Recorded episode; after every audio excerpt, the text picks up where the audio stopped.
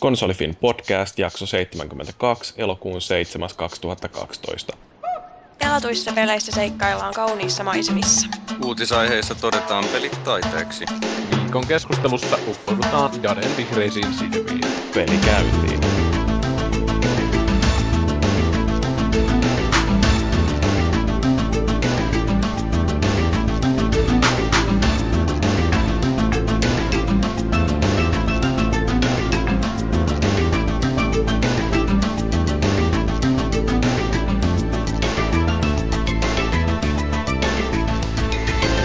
Tajusin justiin, että jos me vaikka joskus äh, keksittäisiin jotain symbolisia merkityksiä näille numeroille, mitä tässä jakson numerona on, niin 72 on mun syntymävuosi.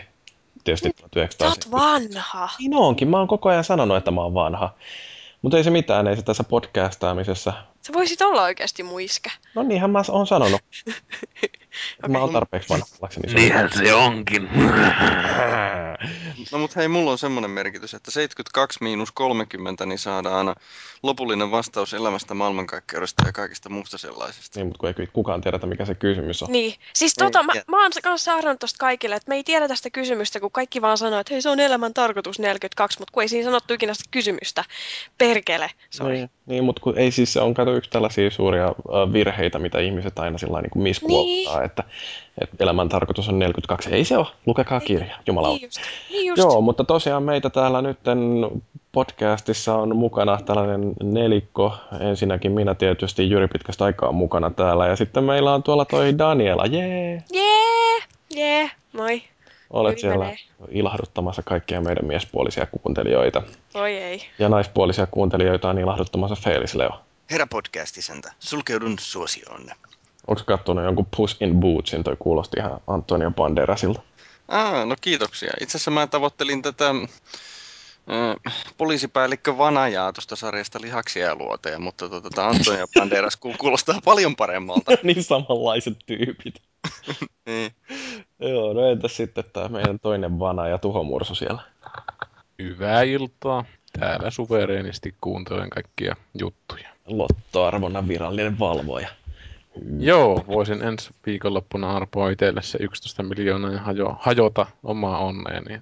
Joo. Mä jo suunnittelin tuossa päivällä, kun käytiin luunastamassa, että jos mä voitan sen, niin mä ostan semmoisen kalliimman nahkatuolin ja palkkaan semmoisen trukkikuski ajamaan mua niin sen tuolin kanssa ympäri Helsinkiä ja mä vaan tuomitsen muita ihmisiä, että nyt niiden elämä on huonompaa kuin muu. Niin, Mm, toimii. kieltämättä ihan mielenkiintoinen ajatus. No joo, mutta meillä siis jakson rakenne perinteinen, vähän puhutaan pelatuista peleistä ja sitten käydään lävitse ihan pikkasen jotain uutisia. Eikö ollutkin aika lyhyt toi lista vai mitä Felis Leo siellä jo valitteli, että menee miljoona vuotta. Ja sitten meillä viikon keskustelussa tämä on taas näitä LTTP-jaksoja, eli tutustutaan johonkin vanhaan peliin, jota kaikki ei ollut aikaisemmin pelannutkaan. Eli tämä Beyond Good and Evil, jossa seikkailee kaunis vihreä äh, silmäinen tyttönen ja yrittää pelastaa kotiplaneettaansa. Ja sitten vähän palautteita ja lopuksi sitten lopetetaan. Mä esitän nyt vastalauseen kyllä minun mielestäni tämän pian Kudan Evilin Jade on kumminkin tämän suojaikärajan ylittänyt, että pu- puhutaan vaikka misusta mieluummin kuin tytöstä. Niin, no tämä on tämä ikuinen vääntö, että saako naisia sanoa tytöiksi. Hmm. Vai mitä tähän ottaa kantaa meidän ainoa äh, naispuolinen edustaja. No kiitos kun kysyit. Just niin. Tota, itse asiassa mä oon itse miettinyt ihan samaa. Että mä en kyllä tiedä. Mua voi kyllä kutsua ihan tytöksi. Mä oon niin muutenkin babyface, että joo. Joo. Se on sitten rasittavaa, kun kaikki rupeaa säännönmukaisesti kutsumaan tädiksi tai sedäksi. Joo, eikä. Yök. Mua on kutsuttu pari Päästä nyt kertaa täti tädiksi. ensin ovesta. Eikä. Yes, thank you. No joo, mutta ruvetaanko puhua näistä peleistä, mitä ollaan pelattu? Joo. Joo, mä voisin vaikka aloittaa, kun mulla on tällainen Mm-mm. massiivinen... Joku huhu kertookin, että olisi joku Kingdom of Amalur ollut se. Jee. Joo, mä sitä on tässä nyt hakannut viimeiset kolme viikkoa pauttia rallaa ja kyllähän se on ihan, onhan se peli. Mä oon nyt, mitähän 60 tuntia suunnilleen upottanut siihen ja edelleenkin mulle on vähän sillä epäselvää, että mikä siinä on se pääjuoni. Siinä on niin hirveästi tekemistä ja tulee rampattua jatkuvasti paikasta toiseen ja se itse pääjuoni ei ole, ei ole ihan hirveästi edennyt. onko se tekemisen paljous sitten se ihanin asia siinä? Mm, niin, vaikea sanoa. Siis toihan niin kuin, jos joku nyt ei tiedä, että minkälainen peli Kingdoms of Amalur on, niin se on vähän niin kuin köyhän miehen Elder Scrolls.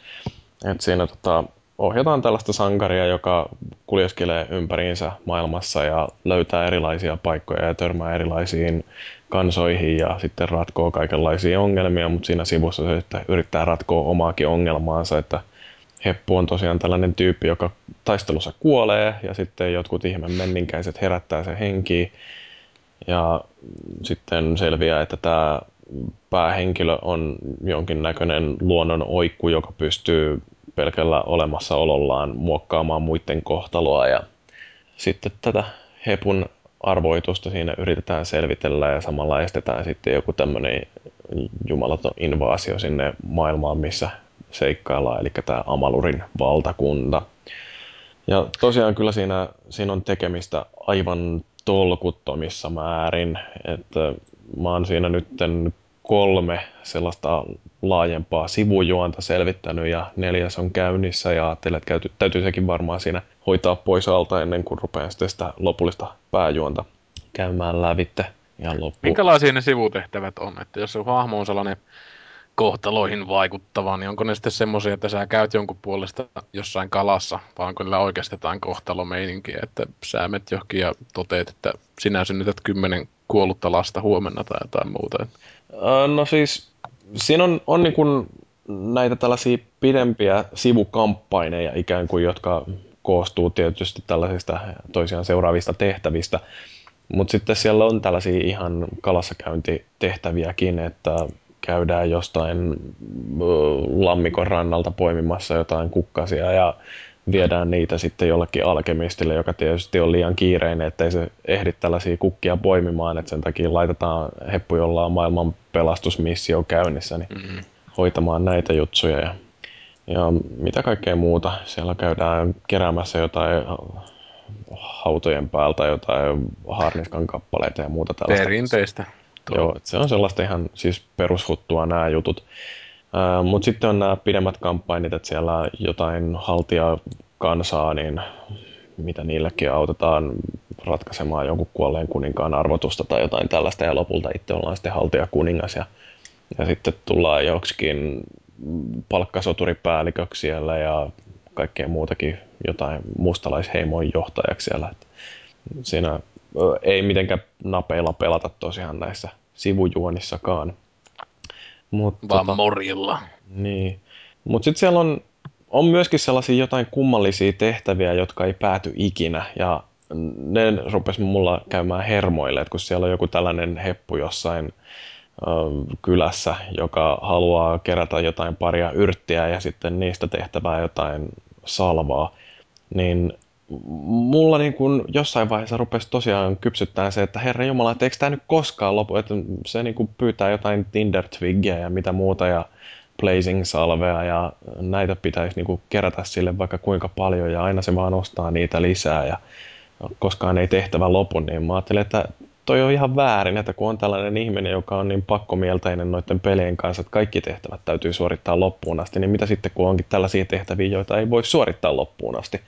Väärin siis onko se se, mitä se yrittää tehdä, niin jotain, mitä se ei koskaan saa tehtyä, vai muuttaako se aina se, mitä se tekee? Sitten, ei, kun se on se sama, sama tehtävä, jota täytyy tehdä loputtomasti aina vaan uudestaan ja uudestaan. Että se, no periaatteessa kun tyyppi, joka haluaa tehdä jotain salvaa, niin, niin se sitten tietysti tarvii niitä raaka-aineita vaikka kuinka paljon, mutta niin kuin, et, miksi se ei jossain vaiheessa sano, että nyt, nyt, nyt mulla on tarpeeksi näitä, että ei tarvitse tuoda enää lisää. Niin, ootko kattonut netistä, että onko se joku puki vai onko se sitten tämmöinen Eikö se ihan tarkoituksella näin? Joo, että on vähän tekemistä. Joo. Ootko, voiko sinä pelissä tappaa NPCtä? Mm. Olisit kärventänyt sen salvaajan, että Jumala takia omassa öljyssä. Luulisi sen olevan mahdollista, kun siinä pystyy tekemään sillä että menee ja huitasee jotain ystävällismielistä hahmoa, niin se ensimmäinen lyönti ei vielä tee mitään. Mutta silloin ilmestyy sellainen ikoni sinne ruudun reunaan, että kun painaa sitten tota nuolinäppäintä ylöspäin, niin sitten voi aiheuttaakin näille vahinkoa. Et voi olla, että jos menisi tätä yhtä salvaa ja vähän kutittelemaan, niin sit se ehkä lopettaisi pyytämisen. Mm, sytytät sen märskeet tulee, niin eiköhän se sinne sitten lopeta se ulisemisessa. Tarvitseekin kokeilla. Se oli mun ratkaisu Skyrimissä kaikki. Että siinä kun tosiaan oli se, että ne hemmetin lähetit ja muut, ne niin keskeytti sen, mitä sä teet. Ne niin ohjasi sun katseensa siihen. Sitten kun ne saa sen asian hoidettua, niin minä sytytin ja kaikki tulee. Mulle ei tarvi jutella. Niin, että vittu en lähde toiselle puolelle valtakuntaa kertomaan. Äh, niin, no, ei sillä edes ollut mitään asiaa, että siinähän on se, no anteeksi mä en taas poikkeen tähän väliin, mutta Skyrimissä sekin ongelma, että vittu kun sä oot jossain postilaatikolla, niin kylän, kylän ainut kalamies huutaa kilometrin päästä niin kuin sulle. Että siinä triggeröityy ihan liian herkästi kaikki keskustelut. Mutta joo. Mm. Joo, mutta sitten siinä on jotenkin musta hirveän epäjohdonmukainen se käyttöliittymä, että siellä on muun muassa tietysti kartalla näkyy nämä kaikki tehtävien kohteet, minne pitäisi päästä, että täältä käyt poimimassa tinder ja sitten toisaalta niin kuin jossain käydään vetämässä pataa jotain Bansheeta. Mutta ihan kaikkia tehtäviä ei ole sitten merkattu kuitenkaan sinne karttaan, että esimerkiksi just niin tämä salvaaja heppu, kun se pyytää sua hakemaan niitä paria yrttiä, niin se kertoo kyllä, että missä ne on, mutta kun niitä paikkoja ei löydy sieltä kartalta sitten, että joo, että joku Shadow Pass, missä helvetissä semmoinen on, ää, niin yritä siinä nyt sitten mettästä yrttejä, että ainoa mikä löytyy tämänkin tehtävän suorituspisteenä on tämä salvaa ja heppu itse. Ää, sitten siinä on tämmöinen keino myöskin pika siirtyä paikasta toiseen, mutta kun sekään ei toimi ihan kaikkien paikkojen välillä, että siellä jos haluaa päästä esimerkiksi jonnekin kaupunkiin, niin siinä ei pääsekään teleporttaan suoraan sinne kaupungin sisään, vaan johonkin siihen laitamille. Ja sitten tietysti siellä kaupungin sisällä joutuu juokseen ihan perkeleesti, että pääsee sitten sinne, minne haluaa päästä. Et noin tällaisia, mitkä pitemmän päälle pelatessa rupeaa sitten käymään hermoille. Mennäänkö sinä yksin vai onko sulla tota tiimiläisiä? Yksin mennä. Joo. Joo. Onko siinä pikamatkustusmahdollisuutta vai no, jolkotellaanko siellä vähän niin kuin Skyrimin tyyliin? Että no siis semmoinen pika, pikamatkustus justiin, että kun löytää jonkun paikan, niin sinne voi sitten myöhemmin hypätä suoraan. Mutta kun se ei sitten toimi ihan kaikessa. Mm. Joo, kameraongelmia siinä on aina välillä, mikä nyt kolmannen persoonan peleissä on tietysti semmoinen helmasynti, että joissain kohdissa kun fightaa, niin siellä saattaa olla pikkasen ylämäkeä niin sitten yhtäkkiä tämä kamera jääkin jumiin sinne jonnekin mäen sisään ja sitten yrität arvata, että missä kohtaa nyt tämä seuraava örmele on, jota pitäisi lyödä. Ja sitten siinä keskustelujakin kuvataan sillä sivusta päin, yritetään saada ilmeisesti jonkinnäköistä elokuvallista efektiä siihen, että näytetään nyt kuinka tämä minun heppu ja toinen heppu juttelee henkeviä ja sitten se toinen heppu saattaakin olla yhtäkkiä jossain oksan takana ja sitten sieltä vaan kuuluu, kun joku huutelee. Mutta sehän on sopivaa, koska just ihan sä sanoit, että menninkäiset herätti sut henkiä ja sitten jos sä juttelet jollekin oksalle tai risulle jossain metikössä, niin sunhan pitää rooli pelata heti sitä hahmoa itse, että tää on ihan normi meininki. Niin, että hyvää päivää herra oksa. Ja niin, kävy, kävyille juttelet siinä ja kaikille kääville ja muille. Mm. Täytyyhän ni, niille jo, jonkun jutella. Että. Niin, niin. Se täytyy käydä halailemassa puita ja kaikkea muuta. Halailemassa kaikkia örmelöitä sillä mehtässä. Niin. Mutta kyllä siinä toisaalta on sitten ihan hyviäkin puolia, että se on, siinä on esimerkiksi tämä hahmon kehitys tehty sillä lailla mukavaksi, että äh, kyvyt, mitä siinä voi aukasta, on aika tehokkaita, että siellä kun kehittää jotain tikarilla lyöntikykyä, niin se oikeasti rupeaa näkymään sitten, että kun sen ensimmäisen 20 hiparin sijaan antaakin yhdellä iskulla 400, niin se kaatuu vähän isommatkin peikot sitten muutamalla lyönnillä. Ja sitten on, no mulla itselläni haamo on sellainen jousella ammuskeleva joku rangeri hebo. Pystyykö sinä tekemään tota, velhon? Pystyy, pystyy. Ja sitten siinä on, mikä parasta, niin kun luo sen yhden hahmon, niin sun ei tarvitse kuitenkaan olla mitenkään naimisissa sen hahmon kanssa, että myöhemmin voi päättää, että tämä on tylsää, maksan 5000 kultapalaa ja luon tämän hahmon kokonaan uudestaan. Et sitten varsinkin kun alkaa olla jossain levelillä 35 ja sitten alkaa olla niitä pisteitä, mitä jakaa eri kyvyillä, niin se on mukavaa, kun nollaa kaiken ja selkeän täyttelee kaiken uudestaan. Niin yhtäkkiä Sehän on ihan tyypistä, joka oli ihan paras, niin, niin siitä tuleekin sitten joku kova fighteri tai oikein Jeesus-velho. Mut mä teen Kingdoms of Amalurissa sitä, että mä, niin kun, mä laitan niille montaa eri niin kun, vähän niin kuin skilliä tai tyyppiä. Että tota, et se ei ole niin kuin periaatteessa uskollinen vaan yhdelle tyyli vaan velho, vaan että se on vähän kaikkea. Mm. Joka paikka höylä. Jack of all trades, but master Joo. of none. Niinhän se menee. Kyllä, ehkä. Joo, ja siinä voi saada ihan mielenkiintoisia yhdistelmiä, että tekee sellaisen fighterin, joka lyö ihan pirun kovaa, mutta sitten toisaalta osaa loihtia itselleen jonkun suojakuvun ympärilleen. Ja, et siellä ei välttämättä tarvitse tosiaan rajoittaa näiden perinteisten hahmoluokkien mukaan sitä ajattelumallia, että jos mä nyt haluan tehdä hepu, joka osaa tiirikoida ihan sairaan hyvin, mutta sitten sen lisäksi se myöskin heittelee tulipalloja ja lyö jumalattoman isolla nuijalla ja pukautuu teräsharniskaan, niin mikä siinä? Onnistuu. Niin, vieläkö tekivät, tekisivät sellaisen pelin, että voisi heittää niitä tulipalloja siihen lukkoon, niin ei tarvitse tiirikoijakaan, että päästään sen iänikuisen ongelma yli, että mm. ovi ei anna myöten, vaikka sitä yrittäisi väkivallalla mennä, että käy lohikärmeitä tappamassa, mutta ove ei saa auki. Niin, tässä on tämmöinen pajan ovi, joka ei mm. aukea. Mutta sitten on siinä taas niinku näitä ärsyttävyyksiä, niin no toi lukkojen tiirikointi on yksi semmoinen, mikä on ihan törkeä helppoa, se koko peli on muutenkin ihan törkeä helppo, mutta sitten... Eikä oo, Made of Windermere. Mä olin siinä jumis kaksi viikkoa. Miten siinä pelissä voi jäädä jumiin? Siis mä pelaan sitä hardilla ihan vain sen takia, kun siitä saa sitten ton trofin, kun pelaa hardilla ja mulla on nyt kolme vaille platina. Niin tota, musta se on jotenkin ihan naurettavan yksinkertainen peli. Eikä oo, mä jään kaikkiin peleihin jumiin, mutta mä, tota niin, tässä Kingdoms of Amalurissa, niin mä olin oikeasti Made of Windermere's jumis ihan helkutin kauan ja mua nolotti ihan sikana ja sitten mä ehkä laitoin vaikeusasteen helpoksi, että mä pystyin tappaan sen muijan. Joo. Joo, sä et sitten no tää on just niin, kato kun sä et keskity siihen yhteen kykyyn, niin, niin sitten sulle ei ole sellaista megaskillsia, niin, että totta. nyt lyön sitten rapierilla kovempaa kuin kukaan koskaan. Eli siis siinä pystyy, niin kuin nykyään monissa hyvissä peleissä on, että siinä pystyy vaihtamaan niin sanotusti lennosta sitä vaikeustasoa, jos meinaa jäädä jumiin johonkin. Joo, mä en sit myönnä ihan oikeasti, että mä olisin tätä joutunut käyttämään moneen otteeseen. Mm. Joo. Mut sitten Jyrki voi kova... sitten editoida tämän jakson silleen, että aina mitä Daniela sanoo, niin mm. lisäät sen jälkeen, että vaiho on myös vaikeustaso easy. Kyllä. Niin, mutta se mikä musta on ärsyttävää tuossa, että tämä Megafighteri, joka on kaikessa muussa niin pirun kova, niin se ei esimerkiksi osaa nousta puujuuren yli. Että jos jostain maasta töröttää sellainen kolmen sentin korkunen juuri, mm. niin, niin se täytyy kiertää, siitä ei voi mennä ylitte. Se on varmaan samaa puuta, millä ne ovet on tehty, mitä ei saa kymmenenkään iskumiekallakaan hajotettua, Joo. vaikka näyttävät maneerilta.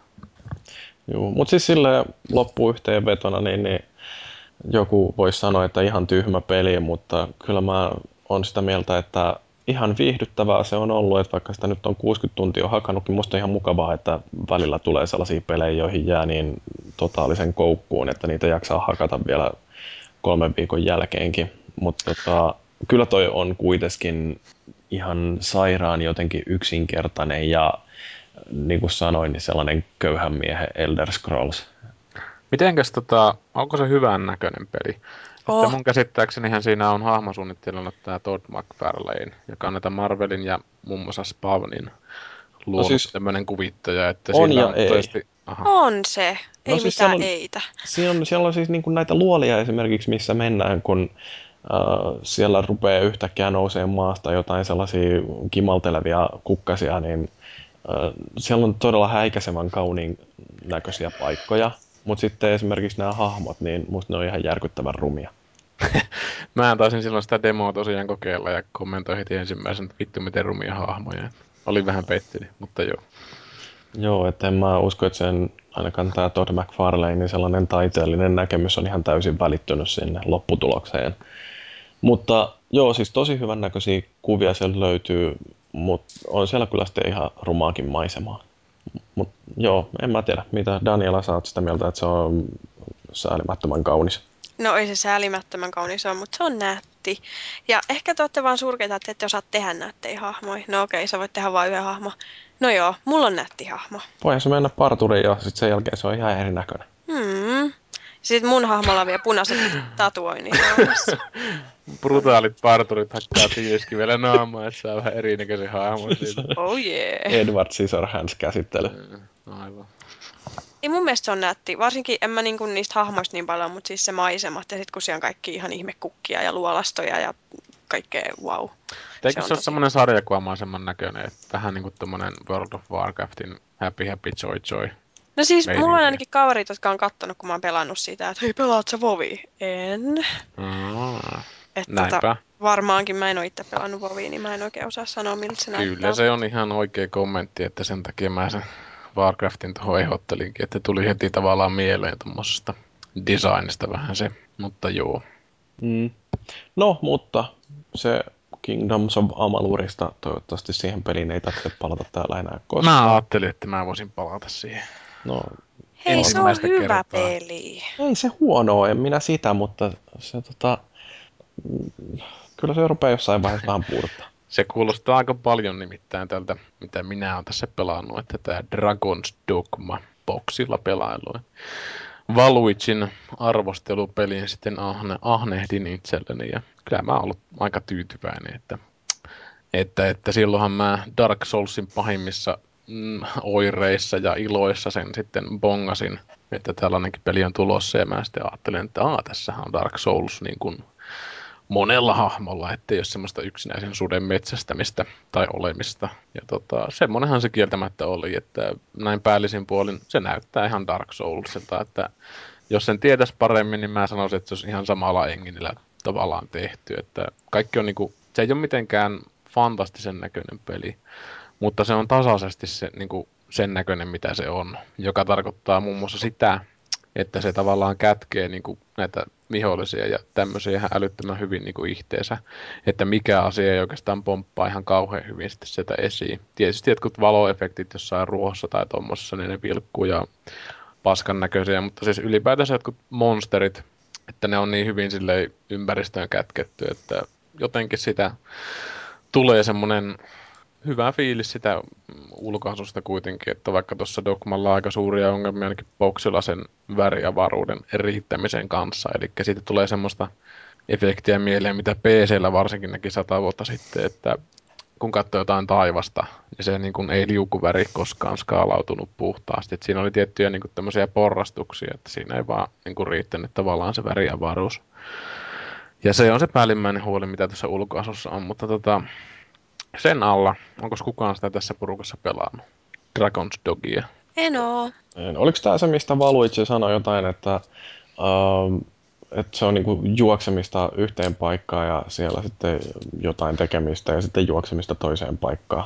No joo, että se on aika paljon samantyyppinen peli kuin tuo Kingdoms of Amalur. Eli Joo, sä oot musta semmoinen jässikkä, mikä on tavallaan parempi kuin muut jässikät yhteensä. Ja sitten tietysti sun pitää hakea ne saatana orvokit ja tulppaanit sieltä kaukaisimmalta vuorolta ja ne jollekin maajussille sinne tai tämmöistä. Että kun musta se oli vaan jännä, että kun Valuitse sanoi tai kritisoi Dragon's Dogmaa justiin tollasesta ja kuitenkin sitten kehuu jotain Kingdoms of Amaluria ja musta kuulostaa ihan täsmälleen samanlaiselta toiminnalta, että hirveästi mm. saa juosta paikasta. Se, se riippuu aika paljon, aika paljon pelaajasta, että itse siis suuri osa tuosta, tai se millä niin kun tämän voisi kiteyttää tämän pelin, tämän dogma, niin se on toi fiilis. Eli se on vaan niin järkyttävän hyvä, koska siinä voi tosiaan tulla Dark Soulsin tapaan niin turpaan sekunnissa, joka nyt ei ehkä välttämättä kuulosta niin herkulliselta, mutta se luo sitä vaarallisuuden tunnetta siihen tutkimiseen. Ja jos sä joudut jokaiseen paikkaan periaatteessa niin kuin menemään menemällä, että et sä voi mennä johonkin postilaatikolle ja laittaa itseäsi johonkin kirjekuoreen ja nyt mä menen tonne helvetin kuuseen niin kuin sekunnissa. Että se tavallaan pakottaa sen maailman hahmon tavallaan sitten niin kuin sellaiseen yhteiseloon, että sä sitten tiedät, että mitkä paikat on niin kuin suht turvallisia mennä ja mit, mitkä on sitten vaarallisempia, mutta nopeampia ja tälleen. Että sekin on tietyssä mielessä ehkä semmoinen köyhän miehen Skyrimi, vaikka mä en nyt oikeastaan tätä voi sanoa, koska mä en ole itse siihen Skyrimiin päässyt koskaan sisälle, että mä en ole muuta kuin kauhealla inholla aina sitä pelaa ja väkisin ja itkien, että ehkä se jotenkin sitten tulee keksittyä, mutta tota, Dogma heti osui kyllä semmoiseen suoneen, että tykkäsin. Sitä täytyisi kyllä vähän oikeasti mietiskellä, että mikä tosta tekee sitten niin erilaisen kuin joku Skyrimi, koska se periaatteessa on Skyrimia, mutta vähän köyhempää. Tai no köyhempää ja köyhempää. Se nyt tietysti riippuu, että mitä sitä Skyrimistä hakee.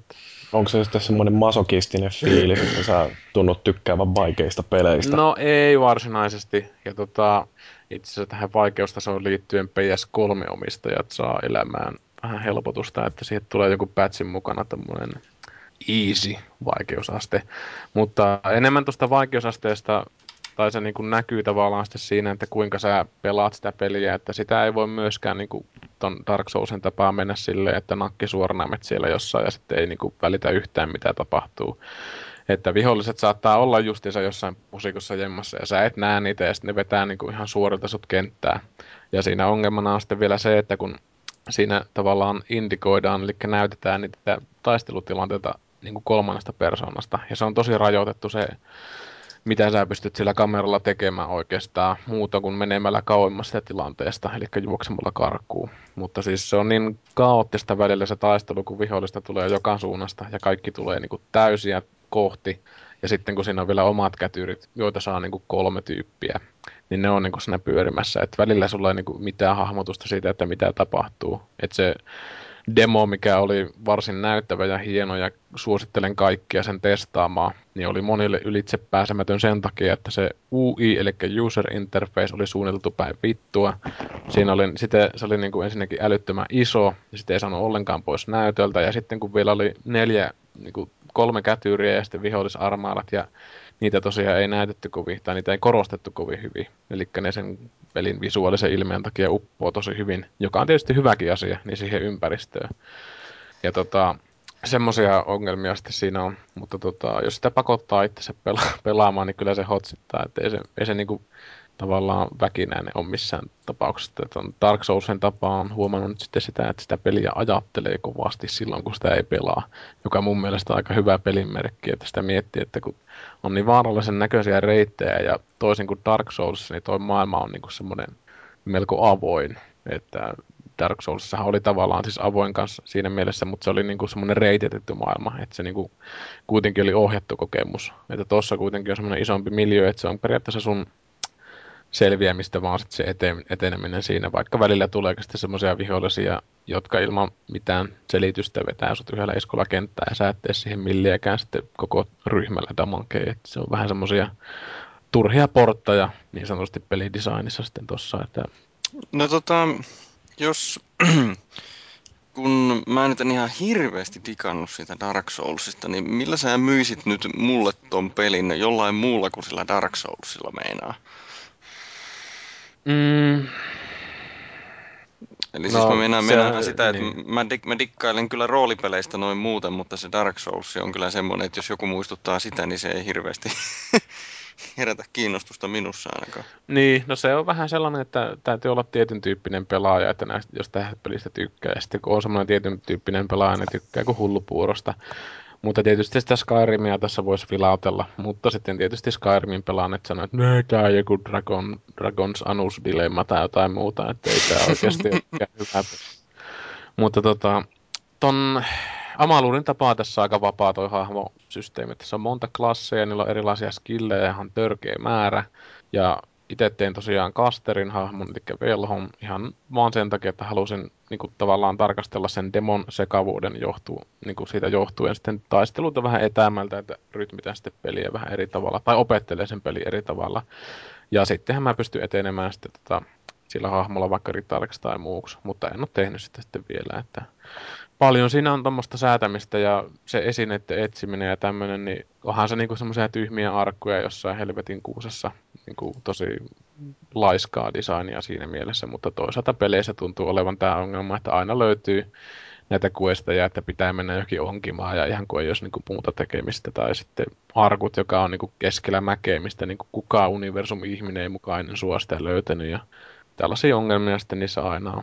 Mutta tota, tota peliä kyllä täytyy oikeastaan vähän pelata ennen kuin se aukeaa. Että mäkin itse sitä vähän niin kuin ihkeilin sitten alussa, että kun se näytti niin rutuselta, mutta se on niin kuin sitten kuitenkin niin järkyttävän niin kuin yksityiskohtainen sen rutuisuutensa kanssa, että ne loitsut varsinkin niillä velhoilla, ne, ne on niin kuin sanalla sanoin hienoimpia, mitä mä oon koskaan nähnyt missään peleissä. Että ne niin kuin repii suurin piirtein horisontti ilmaa ja heittää sen helvetin kuuseen, että ne on tosi niin kuin fantastisen näköisiä, että ei muuta kuin YouTube ja Sorcerer Spellsit vaan siihen hakuun, niin löytyy aika, aika mielenkiintoisen näköistä meininkiä. Ja jokaisella hahmoluokalla tuntuu olevan tosi erilainen se pelimekaniikka. Eli meleillä on tosiaan sitten semmoisessa tappituntumassa ja siellä voi touhuta kaikenlaista ja suurta osaa. Tuossahan näyttelee tämä Shadows of the Colossuksen jälkipolte, eli siellä on semmoisia vihollisia, mitkä on 10 miljoonaa kilometriä korkeita, ja sä pystyt sitten kiipeilemään niihin ja kutittelemaan niiden kasseja tai korvantauksia sitten riippuen ihan, aja on sitten. Siinä on niin kuin vähän yhdistetty sitä, että se on tosi taktinen sille se systeemi. Ja yksi juttu, mikä siinä on niin kuin oikeastaan ehkä enemmän pelintekijöiden osalta iso juttu kuin pelaajien, on se, että öö, sä luot sen hahmon, niin sä luot sille semmoisen kumppanihahmon. Ja niillä kumppanihahmo kuuluu semmoiseen niin kuin tiettyihin ole, olentoluokkiin kuin Pawn, eli PA2VN. Ja niitä pystyy sitten tavallaan pelaajat vaihtelemaan keskenään. Ja sulla on niin kuin oma pawni mukana ja sitten sä pystyt valitsemaan niin kuin muiden tekemiä pavneja. Ja sä voit sitten niin kuin valita sen, että onko ne sitten tota, hahmoluokan perusteella, että sä voit kasata sen tiimi, että haluatko melee-painotteisen tiimi vai rangedin vai mitenkä tälle, että niitä voi sitten kokeilla ja kikkailla sitten niiden kanssa. Ja jos sun oma pavne niin kuin luodaan, tai siis sun täytyy luoda sitä semmoinen myyvän seksikäs hahmo, että niitä niin kuin ihmiset sitten palkkaa niitä hahmoja, että välttämättä ei katso niitä statteja yhtään. Mutta tota, sitten kun sun oma hahmo käy niin kuin jollain vuokralla tavaraa, niin se tuo sitten sieltä tuomisia, mitä ne saattaa antaa sulle, tai sitten mulla ei ole vielä ihan auennut se systeemi, että mä oon vasta parikymmentä tuntia sitä jauhannut ja aika innokkaasti vaan soirasuorana mennyt siellä, että lähinnä tutkinut sitä ympäristöä. Mutta tosiaan se Pavni-systeemi on semmoinen niin onlinen ominaisuus siinä, että jos ei sulla ole sitä boksia tai PS3 verkossa, niin sitten sä joudut niin kuin pelintekijöiden Pavnin kanssa tanssimaan, että et voi olla minkään Uno Turhapuron tai jonkun muun löytää sieltä Pavni-systeemistä. Että sehän siinä on kanssa aika hauska, että pystyy tosiaan omien frendejen kanssa niiden panneja niin kuin tavallaan levelöimään, että jos sulla on kaveri, jolla on dogma, niin ei muuta kuin teette tavallaan semmoiset grumpit, että se tekee sulle semmoisen pavnin, mitä sä tarvit ja mahdollisuuksien mukaan sitten pelaa itse semmoista hamoa, mikä pärjää sen kanssa, että voi sitten tavallaan palkita sitä, että jos löytää jotain hyvää luuttia, että joo, löysin tämmöisen helvetin jouskari ja sitten kaverin hahmo on jouskamies, niin annapa sulle sitten Paunin kautta tämän tuommoisen jutun sitten. Siinä voi varmaan toimittaa aika helposti.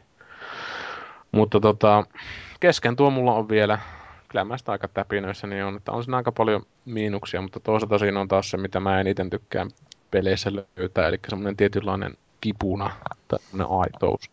Että se on mitä on ja se on sitä niin kuin suurella sydämellä ja mä oon kyllä ihan pähkinöinä sitten sen kanssa, että parhaimmillaan ihan älyttömän fantastinen, että siinä alussa mä tosiaan kokeilin ihan sen alkupätkän ohi meleellä niin kuin ihan luoden uuden hahmon ja sitten kasterin. Ja samaan kohtauksen semmoisen ison ogren kanssa taistelin sitten siinä, niin se oli kasterilla niin erilainen kokemus, en sano, että parempi, mutta erilainen kokemus, että mä niin kuin huijasin sen semmoiseen rotkoon tippumaan siitä, että sokaisin sen loitsulaan mun silmille ja tämmöistä, ja sitten kuitenkin meleellä oli itse tehnyt ihan eri tavalla, että hakkasin jalkoihin, että se kaatui silleen, ja no niin kuin tuntuu tosi hyvin animoiduilta ne kaikki niin tämmöinen kanssakäyminen, että sun tiimiläiset pystyy poimimaan niitä pienempiä vihollisia kiinni ja pitämään niitä ja huutaa sulle, että hei, tuu lyömään joku up in the ass of Timo isku tälle ja, no.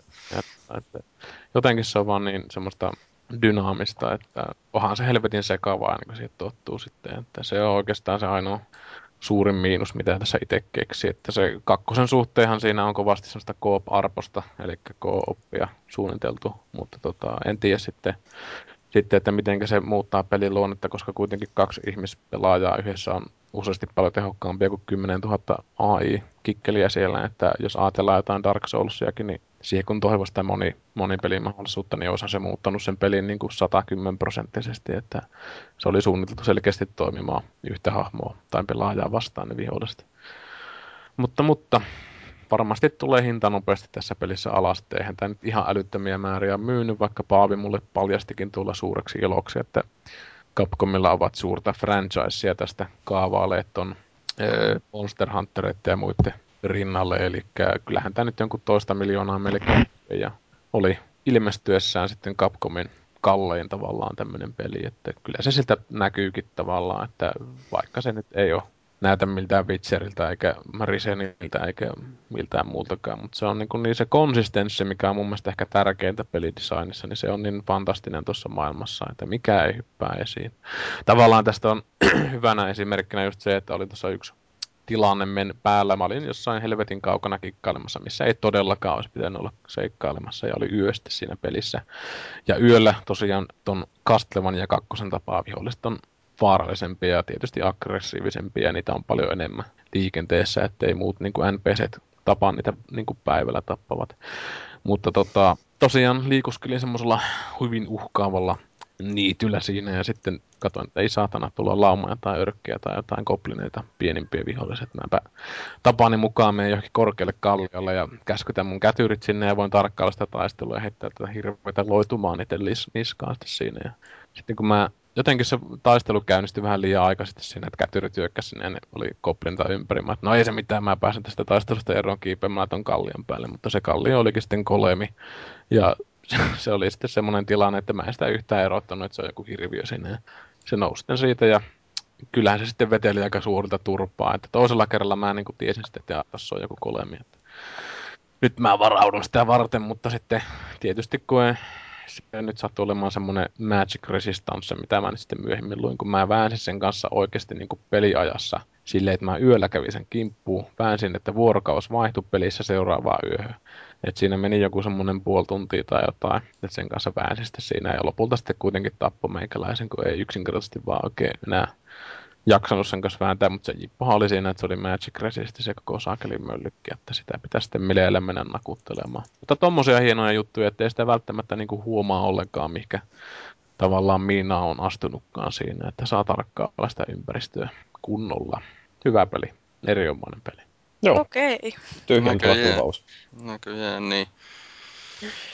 No, eikä tässä muuta kuin siirrytään seuraavaan keskustelijaan, eli olisiko vaikka Danielalla jotain asiaa tuosta SimCity Socialista? Ei, mulla ei ole mitään asiaa siitä. Mä en, oo, mä en myönnä pela, pelanneeni sitä ikinä. Ikinä. Niin, sun Facebook-historia todistaa jotain muuta. Ei todista. Sä näet harhoja. Okay. Mutta mä oon nyt aloittanut Kingdom Hearts 3D Dream Drop Distancein. Mä oon siinä vielä aika alussa, mutta tota, niissä ykkös- ja kakkososissa, ne oli, tuli Pleikkari kakkoselle, niin tota, niissä molemmissa oli sellainen tosi iso paha juttu, että siinä oli semmoinen ehkä kahdeksan tunnin aloitus, jossa sä vaan pelaat ja siinä ei tapahdu mitään ja loppujen lopuksi ei niinku juonellisesti hyvin vähän merkitystä ja sille, että kun sen kahdeksan tunnin saa pelattua, niin nerokkaimmat ihmiset tekee niin kuin tuplatallennuksen siitä sen kohtaan. Että sit jos haluaa joskus aloittaa sen peli alusta, niin sit vaan aloittaa sit niin kuin sen kahdeksan tunnin jälkeen. Niin, niin tässä 3D Dream Drop Distanceissa niin ei ole sitä onneksi ollut, että se peli alkoi heti, luojan kiitos. Joo, todella ihanaa. Mutta tosiaankin siinä hypitään kahden päähenkilön välillä. Ja mun mielestä se on vähän sekavaa, koska siinä on semmoinen ihmeellinen mittari. Ja jos se mittari menee tarpeeksi alas, niin sitten sä vaihdat siihen toiseen hahmoon. Ja sitten jos, sitten jos se menee tosi alas, niin sitten se voi nousta vielä ylös, että mä en niinku yhtään ymmärrä, mitä, millä logiikalla se menee. että joo. Se on joku japanilainen logiikka varmaan. Todellakin. Ja sitten se on myöskin vähän, no niin, nyt mä taas myönnän tämän, mä oon jumissa siinä pelissä. Sillä toisella hahmolla, toisella mä pääsin jo toiseen maailmaan. Mutta mä oon Rikulla jumissa yhdessä paikassa, koska mä en tiedä minne mun pitää mennä. Että se kartta on tosi epäselvä tai sitten mä en ole vaan keskittynyt. Myönnän, olen huono ihminen. Mut muuten se on hyvä peli. Jee. Yeah. Tosi huonosti selitetty ton tuhon mursun jälkeen. Mä en osaa siis- enää sanoa yhtään mitään. Muodostaako nämä jonkinnäköisen jatkumon, nämä Kingdom Hearts-pelit? Joo, muodostaa. Eli ykkösessä maailma, ma, kaikki erilliset maailmat yhtenästy ja sitten siellä oli pahiksia, jotka piti voittaa ja Rikun ja Soran paras kaveri piti pelastaa ja kaikki maailman prinsessat piti pelastaa. Kakkosessa, okei kakkosta mä en ole vieläkään päässyt läpi, koska mä jäin siinä jumiin. Joo. Ja sitten nyt niin Riku ja Sora, niistä tulee Keyblade Mastereita tai joku Keyblade harjoittelukoejuttu. Niin siis pointtina on se, että niillä on semmoitteet miakat, jotka on niin kuin avaimia ja ne pystyy avaamaan maailmojen välisiä portteja ja mennä maailmasta toiseen. Ja nyt ne kai sitten opiskelee niiden lajia vähän enemmän, koska siitä voi olla joko hyvä Keyblade Master tai paha, ja ei pahat ei ole hyviä luonnollisesti. Niin tota, nyt ne harjoittelee. Niin onko toi Olen. maailmojen yhdistyminen, siis mä en niin Kingdom Heartsia hirveästi muuten pelannut, paitsi että mä tiedän, että ne yhdistää Disney-hahmot ja Final Fantasy-hahmot. Mm. Ja tota, niin onko tämä maailmojen yhdistyminen joku semmoinen juttu, mikä selittää justiin sen, että minkä takia yhtäkkiä siellä sitten voi olla joku Final Fantasy piikkitukka juttelemassa Hessu Hopon kanssa?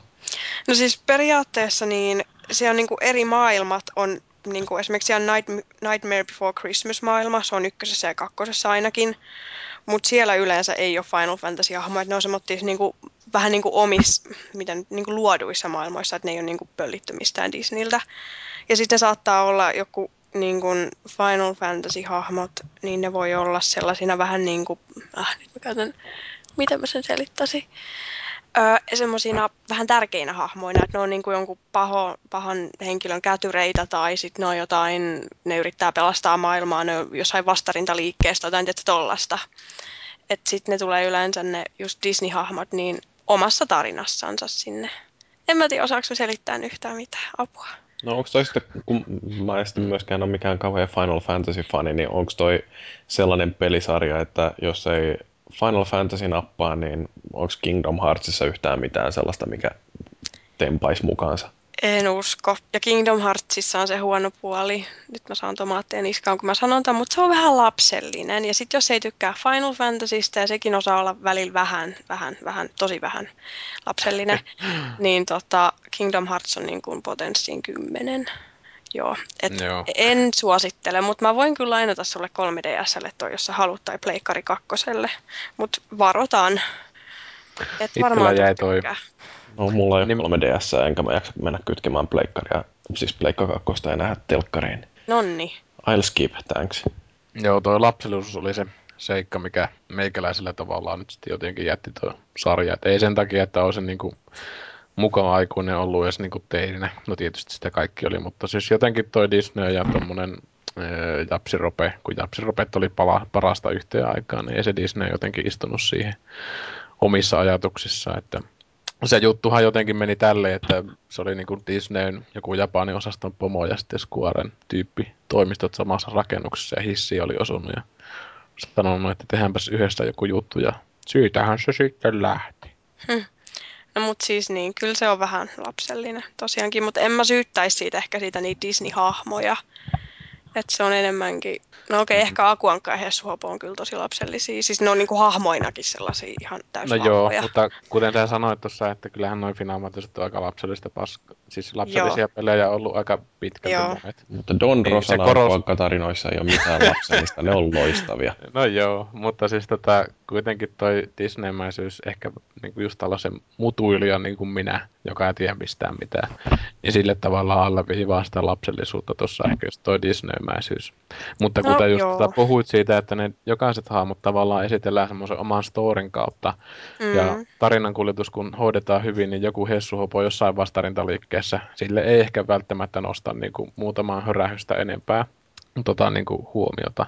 Että varmasti saa myytyä, myytyä senkin hahmoiden mä sitä yhtään epäile, etteikö se olisi niin hyvä pelisarja kuin jotkut kauheat, kauheat siis kovimmat fanit tavallaan sitä sitten sanoo, että sehän kilpailee noiden Final Fantasyiden kanssa kyllä silleen Squaren, tai ainakin muinoin, kilpaili siitä ykkössarjasta monien mielessä, että itse en kuitenkaan jostain syystä lukenut sanallakaan näitä syitä, syitä sitten siihen, että Joo, mutta mä kyllä tykkään, mutta sitä kestää vaan pieninä annoksina, koska muuten alkaa tuleen korvista ulos toi se Lapsellisuus. Lead Oliver, not just for me. Yeah. No okei, okay. Fellu voi vielä kertoa, että minkälainen on inversio. Inversion, jota mä pelailen Pleikka kolmosella, niin se on härski Gears of War-kopio. Ihan joka paikasta. Pelattiin sitä eilen tuossa yhden kaverin kanssa ja tota, alettiin siinä jossakin puolentoista tunnin jälkeen niin puhumaan ihan vaan Gears of War käsitteillä, koska ne oli kaikki niin samanlaista, että ensin pelataan vähän lanserilla ja sitten vaihdetaan hammerburstiin ja heitellään naattia ja suljetaan granaateilla emergense-holeja ja niin edelleen. Tietysti niitä ei kutsuta siinä inversionissa näillä nimillä, mutta ihan täsmälleen samat, samat asiat siinä on. Ainoa vaan, että inversionissa on mielenkiintoinen semmoinen painovoimalla kikkailu. Että okei, nyt tulee ehkä Half-Life 2 Gravity Gun mieleen ja, mieli, ja mielikuva ei ole vääräkään, mutta siinä on muutakin, Mutta se, mikä siinä painovoimalla kikkailussa on mielenkiintoista, on se, että se seinä saattaa muuttua taistelukentäksi, jos se, jos se painovoima vaihtuu sillä lailla, että ollaankin sitä seinää vasta. Tai siis, että seinästä tulee niin kuin lattia. Pelasitko sä Vellu sitä Prey-nimistä peliä? Prey, pelasin. Sehän on vähän niin kuin tässä sama keissi, että se yrittää olla joku muu peli, mutta sitten se tuo tämän gravitaation siihen, mikä on sitten se sen itse oma juttu. Joo. Siinähän, Eikö, siinähän pystyy kääntämään sen taistelualueen, tai siis liikkumisalueen ylös alas. eikö Prey ollut se, missä pelat... Hetkinen, mikä se oli, jossa pelattiin sillä Intiaanilla? Se oli just se Prey. No niin justi, muistin oikein. Joo, Juu. mutta joo, semmoinen Mutta- tuli tuosta sun kuvauksesta heti mieleen, että Joo, mutta siis toi inversio on kolmannen persoona. Räiske Preyhän oli ensimmäisen persoona. Joo, joo, totta, että se tuli Preitä pelatessa mieleen joku, mitähän niitä FPS-nönnönöitä oli siihen aikaan, että tai Doomia tai Kuokkeja tai muuta. Että. Mm. Graafisesti se inversioni on yllätyksetön, mutta tota, se, ne maisemat, siis tämmöinen tuhoutunut kaupunki, niin se on, se on yllättävän kauniin näköinen, nimenomaan ne maisemat siinä, että ihan pyörii mielellänsä ympäri ja tuijottelee vaan ympärillensä. Vielä parempi olisi se, että jos siinä olisi jotain kerättävää tavaraa, joka niin kuin tämmöisten äänitiedostojen muodossa niin toisi tois tota jotain lisävaloa siitä, että et niin kun, mitä siinä on niin kun tapahtunut, että kun ihan niin kuin Kiersovuorikin, niin se alkaa vähän semmoisesta tilanteesta, että mitä tässä nyt oikein niin kuin on tapahtunut, ja siinä ihmettelee sitä. Ja niin ihmettelee ne, ne pelihahmotkin siinä, kun mennään eteenpäin. Niin olisi ollut niin kuin ihan hukattu tilaisuus, että siellä ei ole mitään kerättävää tavaraa. Tai sitten mä oon ollut niin torvelo, että mä en ole löytänyt mitään, mutta kyllä mä nyt oikeastaan olet- olettaisin, että siellä ei ole sitä kerättävää tavaraa. Se on aika erikoista, koska nykyään tuntuu olevan enemmän sääntö kuin poikkeus se, että on jotain muutakin kuin pelkästään se pääjuonen luominen oikeastaan kaikissa peleissä.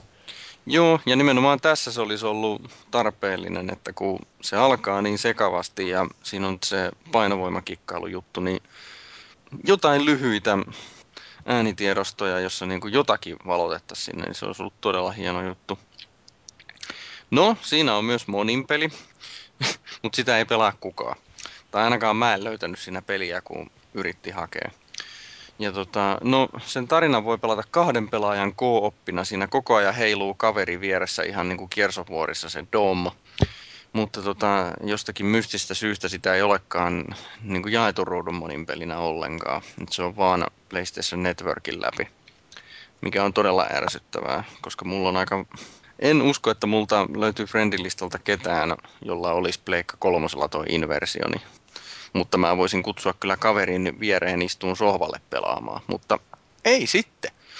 Piti, eilenkin kun pelattiin kaverin kanssa, niin piti vaan sitä yhtä ohjainta siirtää aina toiselle ja toiselle ja pelataan aina eteenpäin ja keskustellaan. Ja menee se tietysti niinkin. Mm. Mutta typerä moka. Kuka ton on tehnyt? Blä, blä, hetkinen, se on Namco Bandain julkaisema, eli siis se on, se on ihan japsi-peli siis toisin sanoen. Vähän niin kuin siinä Binary Domainikin oli. Ootas nyt, tän, tän, tän, tän, tän. No siis kuitenkin joku. Namco Bandai. En mä tästä nyt löydä, onko tässä nyt mitään muuta edes äkkiseltään. Published by Namco Bandai Games. Namco, Namco, joo. Namco, No se on niitä joku internal studio sitten. joo.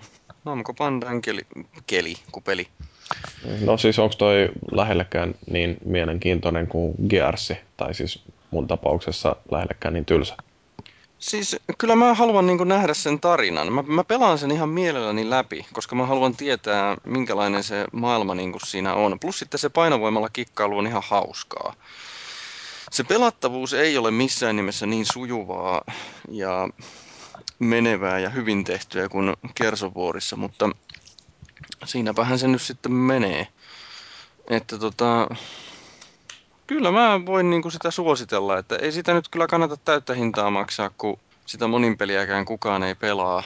E, mutta tota, no esimerkiksi no, tämä kyseinen aika, kun ei ole semmoista megapeliä vielä tullut, odotellaan vasta sitä syksyä, niin juuri tämmöiseen väliin niin ihan kiva välipala.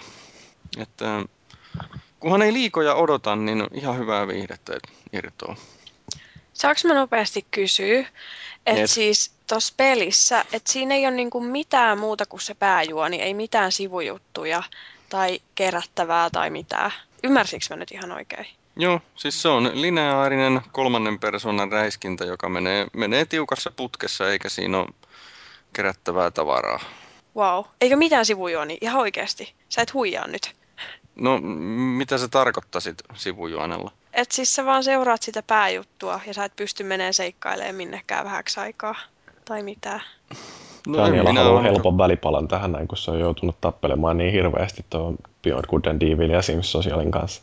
Siis en minä ole ainakaan toistaiseksi löytänyt y- yhtään mitään, yhtään mitään sivupaikkaa siinä, että se on, että kun tota, mikähän se pleikassa on, Xboxilla se on back-nappi, eli startin vieressä oleva se iso nappi ja sitten on se vasemmanpuoleinen nappi, mikähän se on pleikassa nyt sitten. Niin kun siitä painaa, niin tulee se beacon, tämä merkki, että mihinkä pitää seuraavaksi mennä ja siellä on vaan yksi koko ajan, että eteenpäin, eteenpäin, eteenpäin, että ei pääse eksyä. Mutta eikö se ole vähän tylsä? Vai alkaako se olemaan yhtään puuduttava sit se... Niin. No mä pelasin sitä nyt vissiin pari-kolme tuntia, niin ei se siinä vielä tullut tylsäksi, että se, se kumminkin kulkee se tarina ihan mielenkiintoisesti eteenpäin. Ja sitten kun, jos ei ole välivideota, niin sitten ne kumminkin keskustelee keskenänsä siinä, että mikä tämä tilanne on ja mitä, mitä kuuluu tyttärelle ja mille tyttöystävälle ja hoidolle ja blää blää blää, että siinä niinku sitä, niiden omaa henkilöhistoriaa käydään siinä. Mutta katsotaan nyt, kyllähän se voi muuttua tylsäksi tietysti. Okei, Pitemmän mutta siinä on kuitenkin se juoni vie sit eteenpäin. No kyllä, ainakin mulla se on ollut se motivaatio, nimenomaan se tarina. Okei, hyväksyn. Sehän jäi siitä kiinni, hyväksyn. Mutta sehän on aika kova... niin. Mutta sehän on kova meritti, että jos pelissä on oikeasti story, mikä kiinnostaa ja saa pelaamaan. Että harvinaista Joo. näinä aikoina.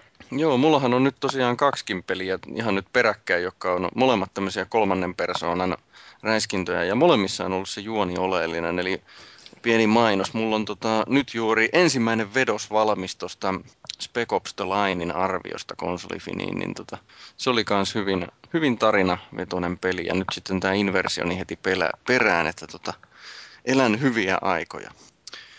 Joo, Spec Opsi tarvitsisikin varmaan jossain vaiheessa hankkia. Mutta Joo ja, joo, ja siinä on monin peli, ja sitten kun hankit sen monin pelin, niin, tota, niin tota, vähän, vähän niin kuin sillä voisit pistää vähän niin kuin silleen viest, viestiä vähän niin kuin mulle sillä silleen niin kuin mo- monin peliä. Tiedät kai, Joo, joo. Millä laitteella sulla on muuten Spec Opsi? se on pleikalla. Okei, no hyvä, sitten mä voin pelatakin. Joo, no mutta mä luulen, että siinä oli meidän pelaamat pelit tältä viikolta. Pidetään tässä välissä lyhyt tauko ja sen jälkeen puhutaan taiteesta ja etiikasta.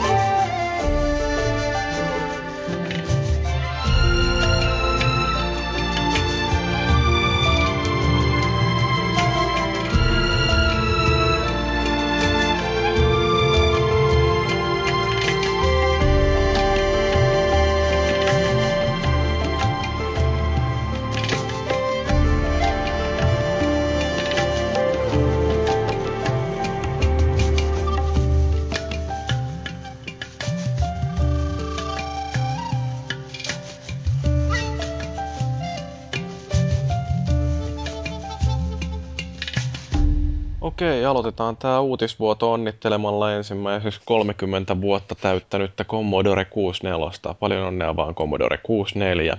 Pitääkö meidän laulaa? Ei tarvi. Hyvä. Mutta hei, kuka täällä on vanhempi kuin 64? Vai onko mä ainoa? Minä? Ai säkin Hei, oot- minä! Mä täytin 30 viime syyskuussa. No niin, hei muuta kuin liittymään Old Gamer Societyin sitten, niin saadaan lisää Joo, kyllähän se oli tuoretta kova verta rekoti. lattialla. Minä pelaan, ensimmäinen peli mitä koskaan pelasin oli Pole Position. Ja enhän sitä mitään muksuna tajunnut, mutta oli se kiva Se oli formulapeli. Commodorella. Niin, ja Mission Impossible. Stay Niin, olihan niitä- stay niitä oli niin-. Se oli se pelien leviämis ilmiö aika laaja, että sitä sitten oli ihmisillä miljardi, miljardi peliä syystä tai toisesta. Ja sitten kun niitä kokeili, niin helvetin monta, että olihan se aika tuskasta aina sitten ladata, että kun sata miljoonaa vuotta kestää se rutiina siinä. Että... Mm, silloin olin vielä nuoret silleen, huomattavasti mm. kärsivällisempiä kuin nykyään. Niin, ja sitten kun oli semmoisia järjettömän upeita pelikoteloita, että sitten jos oli niitä alkuperäisiä pelejä, että no muista kun sitä Ramboa vai mitä pelattiin, niin sitten kun mä kattelin aina sitä Rambo, Rambon lihaksikasta olemusta ja vittu Sinko kainalossa niin kuin kovin ihminen, mitä luoja on koskaan erehtynyt alulle panemaan. Että siinä sitten oli ilo ylimmillä, kun kävi ulkomailla ja löysin saatana hihamerkin, missä oli Rambo Sinko kädessä. Että sitten mä pelasin vittu Rambo! Joo. No, mut hei, ruvetaan käsittelemään niitä ihan oikeita uutisia.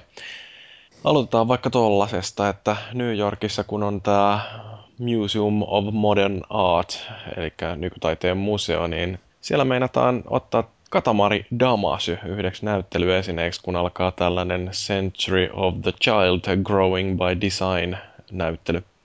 Niin tosiaan siellä esitetään Katamari Damasyä, että nyt ihmiset, jotka ö, ei ole varmoja siitä, että onko pelit taidetta vai ei, niin tässä teille taas vähän lisäruokaa keskusteluun.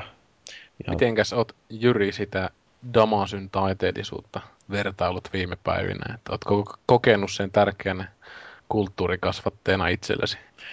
No mun mielestäni Katamari Damasy tai koko tuo Katamari-sarja on jotenkin niin happosta menoa, että kyllä sitä varmaan LSD-päissään voi taiteenakin pitää. Joo, mä muistasin, että siinä on tosi hyvä soundtrack siinä, että voin olla kyllä väärässä, mutta mun mielestä se oli niin iloinen. Joo, no se musiikki se on, kyllä kieltämättä ihan mielenkiintoinen. Ei siinä kyllä kauhean semmoinen maansa myynyt tappomusiikki voikkaan soida semmoisessa pelissä, missä vaan pyöritään. Pyöriminen on kivaa. Mm, joo. Niin onko sä pelannut itse peliä? Joo, mä jotain, mitähän liian versiota joskus kokeilin, mutta sekin oli vähän semmoinen kokemus, että ei se nyt liian hapokasta ehkä ollut, mutta ei vaan oikein. En sitä niin kuin taiteenakaan. Tai ehkä se oli mun mielestä niin kovaa taidetta, että mulla ei ollut mitään sille sanottavaa. Että se sanoi itse olemalla, olemalla olemassa kaikki hyödylliset asiat, mitä kukaan voi sanoa. Mm. Mitä siinä siis käytännössä tehdään siinä pelissä? Mulla on se hyllys, mutta mä en ole vielä aloittanut ollenkaan. Tiedätkö mitään siitä pelistä? No ainoastaan sen, että se on värikäs. No siis ideanahan siinä on se, että universumin vai mikä kuningas, niin vahingossa krapulapäissään sammuttaa kaikki tähdet taivaalta. Ja sitten pikkuprinssi ö, joutuu rakentamaan uudet tähdet ja tämä tapahtuu sillä, että se pyörittää sellaista pientä palleroa, joka on nimeltään katamari. Ja katamarin ominaisuus on, että se kerää kaiken tavaran, mikä siihen tarttuu. että sillä voi sitten vähitellen kasvattaa palleroa isommaksi ja isommaksi. Ja alkuun siinä ajellaan jossain leikkihuoneen lattialla ja sinne tarttuu leikopaloja ja nastoja ja kaikkea muuta tällaista. Ja sitten lopulta jossain vaiheessa kai se katamari alkaa olla niin iso, että se kerää mukaansa kaikki rekka-autot ja lentokoneet ja sitten aina kun saadaan katamari kasvatettua tarpeeksi isoksi, niin se heitetään sitten taivaalle tähdeksi. Okei. Okay. Että on ihan tällaista normaalia. Hmm, normitiistai. Joo, no mutta Namco Bandai Pohjois-Amerikan toimintojen vice president vaan on todennut, että Katamari Damacy on koskettanut lukemattomia ihmisiä lapsista aikuisiin ja on todellinen moderni videopeliklassikko, että ehkä se nyt sitten on ansainnut tällaisessa muotoilunäyttelyssä tuo paikkansa. Mutta vähemmän taiteellisia pelejä sitten Yhdysvaltain armeijasta on uutisoitu, että ne on hankkimassa uutta peliä koulutuskäyttöön. Niillä on tällä hetkellä sellainen peli kuin Virtual Battlespace 2, jonka on kehittänyt semmoinen, onko toi nyt puolalainen vai tsekkiläinen pumppu, tämä Bohemia Interactive, joka joillekin foorumilaisille saattaa olla tuttu sellaisesta pelistä kuin Arma 2. Ja tosiaan tätä Virtual Battlespace 2 on käytetty muun muassa kulttuurien tuntemuksen harjoittelemisessa ja sitten sillä opetellaan myöskin tunnistaa näitä IED, eli mikä se nyt on, Improvised Explosive Device, joka suomeksi kai kääntyy jotenkin sellainen äh, hakkeroitu miina muotoon. Ja tuolla on tosiaan Yhdysvaltain sotavoimilla tällainen äh, oma toimistonsa kuin Program Executive Office for Simulation Training and Instrumentation, ja ne on koonnut tällaisen kevyen 250 sivun speksiin, jossa myöskin on mukana 13-sivuinen tarkistuslista, että mitä kaikkea pelissä pitää olla, ja näillä ne sitten määrittelee, että minkälaista vimpainta ne on nyt sitten hankkimassa, ja nimenomaan koulutuskäyttöä, että siellä voi harjoitella sitten tykistökeskitysten kutsumista ja haavoittuneiden evakuointeja, ja sitten siinä pelissä näkyy myöskin naispuolisia afgaani itsemurhapommittajia, että miltä kuulostaa, haluaisitteko päästä pelaamaan tällaista? Voiko sinne pelata naispuolisella afgaani itsemurhapommittajalla? En mä oikein usko, kun tämä on kuitenkin amerikkalaissotilaiden koulutuskäyttöön tarkoitettu, niin mä luulen, että siinä on enemmänkin... Niin ehkä toi Bohemia Interactive voi tehdä sitten tonne Lähi-Itään semmoisen version, missä on sitten tämä niinku co-oppi tai muu, deathmatch versio pelistä, että ne myy sen toisen puolen, niin että ne pelasti niitä naispuolisia itsemurhapommittajia. Mä voisin kokeilla sitä versioa.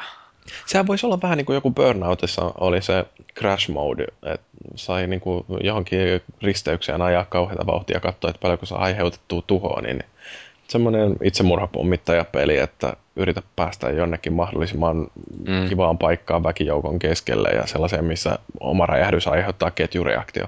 Ne, samalla tavalla kuin joku toi, toi Street Fighter 4, kun se on niin hyvin tehty niitä ilmeitä niille hahmoille, on niin hilpeä ilme, kun löytää semmoisen hyvän jemman, missä on lihaa ympärillä, minkä voi repiä itse räjähtämällä kappaleiksi, riekaleiksi. Hihi! Mm. Hyvä peli. Joo. En tiedä. Mitenkä te olette sitä mieltä, että voiko tuommoisella niin pelillä oikeasti olla käytännön hyötyä, että simulaattorit on eri asia, mutta kun sitten pelifirma tekee tuommoista, että viisastuuko sitten mäkkyverit siellä Jenkeissä, että osaavat purkaa jonkun vesimiina jollain mustekalla lonkerilla tai muuta. No kyllä sillä varmaan voidaan simuloida jotain sellaisia olosuhteita, missä sotilaat joutuu menemään näihin sotapelit, mitä me yleensä pelataan, niin nehän ei ole ihan sellainen kauhean realistinen kuvaus siitä, että minkälaista on taistella jossain modernilla taistelukentällä. Eikä kukaan mukaan hypii sille ja ammu samalla rynkyllä ja juoksee kohti. Että minä ainakin silleen, että sitten kun tulee sotaa, niin hypiin saatana koko ajan ja ammu rynkyllä. Minä ainakin menen silleen. Niin, ja elät tosi pitkään. Niin, ja sitten teen niinku sellaisen miinan maahan ja hyppään sille ylös ja räjäytän sen miinan silleen, että se singauttaa mut oksalle ja mulle jää 10 prosenttia healttia ja sitten mä syön joku marspatukan ja mä oon sitten siellä jemmassa. Et ihan oikeetahan ne monin pelit on kaikki FPS. Totuutta pelkästään. Niin, no siis, mutta tuossa voi olla ihan oikeasti, että jos nyt amerikkalaiset on onnistunut tunnistamaan esimerkiksi jotain sellaisia yhtenäisiä piirteitä, että miten tunnistetaan tilanne, jossa vihollistaistelija on jonkun miinan virittänyt johonkin huoneen nurkkaan ja miltä se miina todennäköisesti näyttää, niin se voi olla ihan hyvä sellaista harjoitusta justiin tota varten, että kun tosielämässä meillä nyt kuitenkin on vain yksi elämä, niin sitä ei ehkä kannata tuhlata siihen, että juoksee sitten katua pitkin ja hyppii ja ampuu rynkylä samaan aikaan. ampuu niitä miinoja, että minä rannan nämä kaikki. Tuli Joo, mutta siis eihän, lapset eihän toi ampumaan opeta tai muuta tällaista, mutta voi siellä olla just sillä, että no, amerikkalaiset ainakin voisi justiin tästä kulttuurituntemuksesta jonkin verran yrittää päästä perille, että se ainoa kommunika- kommunikointikeino ei ole vetää liikkuvia taakse. No niin. Mistä puheen ollen, tuollahan koulutuskäyttöön voisi tarvita myöskin nämä ohjuspuolustusviraston työntekijät Amerikassa siellä Pentagonissa, niin viraston työntekijät ja alihankkijat, niin ne on kuluttanut valtion rahoja surffailemalla näille pornosivuille. Ja tästä on, niin. tämä nyt ei millään lailla liity oikeasti enää videopeleihin, mutta minusta oli vaan niin hauska uutinen, että oli pakko pistää tänne sekaan, että siellä on joku viraston edustaja kommentoinut, että tällainen käytös ei ole ainoastaan epäammattimaista, tämä, on, tämä aika on pois oikeista työtehtävistä, rikkoo selkeästi liittovaltio- ja puolustusministeriön säädöksiä, kuluttaa verkkoresursseja ja vaarantaa verkkomme paljastamalla sen haittaohjelmille. Mutta sitten lääkeihmisethän ovat sanoneet, että rintojen katselu parantaa verenkiertoa miehillä. Niin. Et siitä niin kuin aina löytyy toinen puoli näissä jokaisessa asiassa. Niin, no jossain ainakin parantaa verenkiertoa. Niin, se on niin kuin terveydenhuolto, että vähintään 10 tuntia pornoa päivässä työpaikalla tai muuten haastetaan oikeutta. Ei mm. veren tarvitse kiertää töissä ollenkaan. Niin, no mutta siis mun mielestäni toi on kuitenkin sellainen piristävä uutinen tässä kaiken ankean todellisuuden keskellä, että niin kaikkien miesten kannattaisi tuijotella tissejä päivät pitkät. Niin, ajattelin nyt, mitä siitä tuli sitten, jos ne ohjus, puolustusviraston työntekijät tuijottaisi vaan niitä laukasunappoja, niin kyllähän joku sekoisi ihan varmasti, jos ei voisi pornoa mennä kattelemaan. Ja nyt painaa kaikki napit pohjaan kymmensormijärjestelmä, niin siinä on puoli maapalloa sitten perseessään. Niin eikö se ole se kuuluisa tutkimuskin, että, että tota, oliko se jo muutaman minuutin tissien tuijottelu per päivä, niin se edistää miehen terveyttä, että se alentaa verenpainetta ja rentouttaa ja niin päin pois. Hmm. Niin, että ei muuta kuin liikkuvat taakse. No joo, mennään peliuutisiin takas. Kun tästä sotimisesta on puhuttu, niin miten tuommoinen peli kuin Medal of Honor Warfighter, onko kovat odotukset päällä? Ei. Varmaan, varmaan alelaarista ihan mielenkiinnosta. Mä muistan sen edes se edellinen uuden polven Medal of Honor, niin siihen oli siihen tarinaan oli ahdettu oikeastaan kaikki, mitä nyt voi, mihin jenkkisotilas voi suurin piirtein Afganistanissa törmätä. Ja tietysti sinne oli kaikki yhdelle ja samalle soltulle. Ja monin pelistä mä muistan sen, että se ei oikein tiennyt, mitä se olisi. Että se ei ollut oikein Battlefield eikä se ollut kodikaa. Joo, no nyt tämmöinen Cowen and Companyn analyytikko kuin Doug Kreutz, eli meidän suosikkianalyytikko Michael Bacterin kollegoita, tai siis kilpailijoita ihan miten vaan, niin on todennut, että edellinen Medal of Honor oli vähän kurapeli, että se on aiheuttanut sen, että odotukset on latistunut tätä tulevaa kohtaan, ja niinpä oli sitten pudottanut jossain raportissaan myyntiennusteen 2,3 miljoonasta 1,4 miljoonaan kappaleeseen, että noin paljon on sitten arvioitu, että tämä latistuneet odotukset vaikuttaa tähän pelin myyntiin. Mutta niin, mitä luulette, onko 1,4 miljoonaa sellainen realistinen lukema kuin mitä Battlefield 3 myytiin varmaan yli 10 miljoonaa? Ja kyllähän Medal of Honorilla edelleen on aika tunnettu brändi. No joo, mutta niitä brändejä alkaa olla aika paljon. Että onhan tuo yksi miljoona aika helvetin vähän, kun ajatellaan, että siihen ei varmaankaan lasketa muuta kuin niitä ensimyyntejä. Mutta sitten mitä nuo jälkihinnanalennukset ja muut. Että, että kyllä mä luulen, että tommoset boksuttelut myy niinku ihan defaultina melkein, niinku bravely defaultina myy ihan helvetisti, että ei niitä kannata muita pelejä nykyään varmaan tehdäkään. Mm, niin ja sitten kun toi nyt kuitenkin, uh, no EA iskee varmasti rahaa siihen markkinointiin sen verran, että voi olla, että vaikka kuinka ihmisillä olisi latistuneet odotukset, niin siitä huolimatta sitä myyntiä tulee aika pirusti. Vai? Niin, no varmaan jonkun verran ainakin, luulisi, uskosi, niin. toivosi. Jotkut saa työpaikkansa säilyttää. Mm. Täytyy oikein katsoa nyt, että mitä täältä löytyy, kun katselee näitä edellisen osan myyntejä jostain Video Games Chartsista, niin Pleikka 3-versiota myyty tuollainen 2,5 miljoonaa kappaletta ja Xboxilla on mennyt melkein yhtä paljon. Että... Oho, niin. Ai se oli niinkin paljon myyvä sitten kumminkin. Kyllähän noi tommoset pelit myy, että kannessa kun on joku solttu jätkä, niin kaikki osaa sen ostaa. Mm. Joo, mutta tämä tai samainen... paremminkin mä väittäisin, että siinä myydään nyt jos oikeasti tuolla nimellä sillä lailla, että mä oikeasti väittäisin, että ei toi Spec Ops tai Inversioni ole myynyt tuollaista määrää. Jos väittäisin, että kun siltä puuttuu se myyvä nimi. Mm.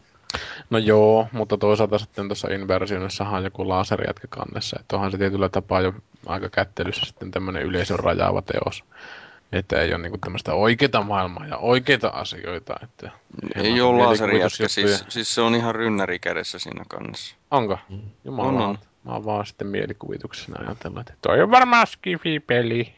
Joo, samaisessa raportissa sitten tämä Kreutz on myöskin äh, ennustanut, että Star Wars The Old Republicin pelaajamäärä putoo tästä nykyisestä vajaasta miljoonasta noin puoleen tässä vielä tämän tilivuoden aikana ja sitten se on heittänyt ilmoille tätä free-to-play-mahdollisuudella spekulointia, mikä on sinänsä aika mielenkiintoista, että samana päivänä kun tämä Kreutzin raportti julkaistiin, niin EA ilmoitti, että Svotoriin tulee nyt sitten tätä free-to-playtä aika paljon, että onko se jopa ihan koko peli pelattavissa ilmoitteeksi? Ei, se on silleen niin kuin puolet tavallaan toinen jalkahaudassa mennään siinä, että se on rajoitettu tietyllä tavalla sitten se ihmisten kanssakäynti ja tommonen, että siinä on vähän tämmöisiä tyhmiä rajoituksia, mutta toisaalta kyllä se ymmärtää, että jotenkinhan sitä nyt täytyy houkutella sen pelin pariin. Niin kuin ei ollut kuitenkaan ihan ilmainen peli tehdä.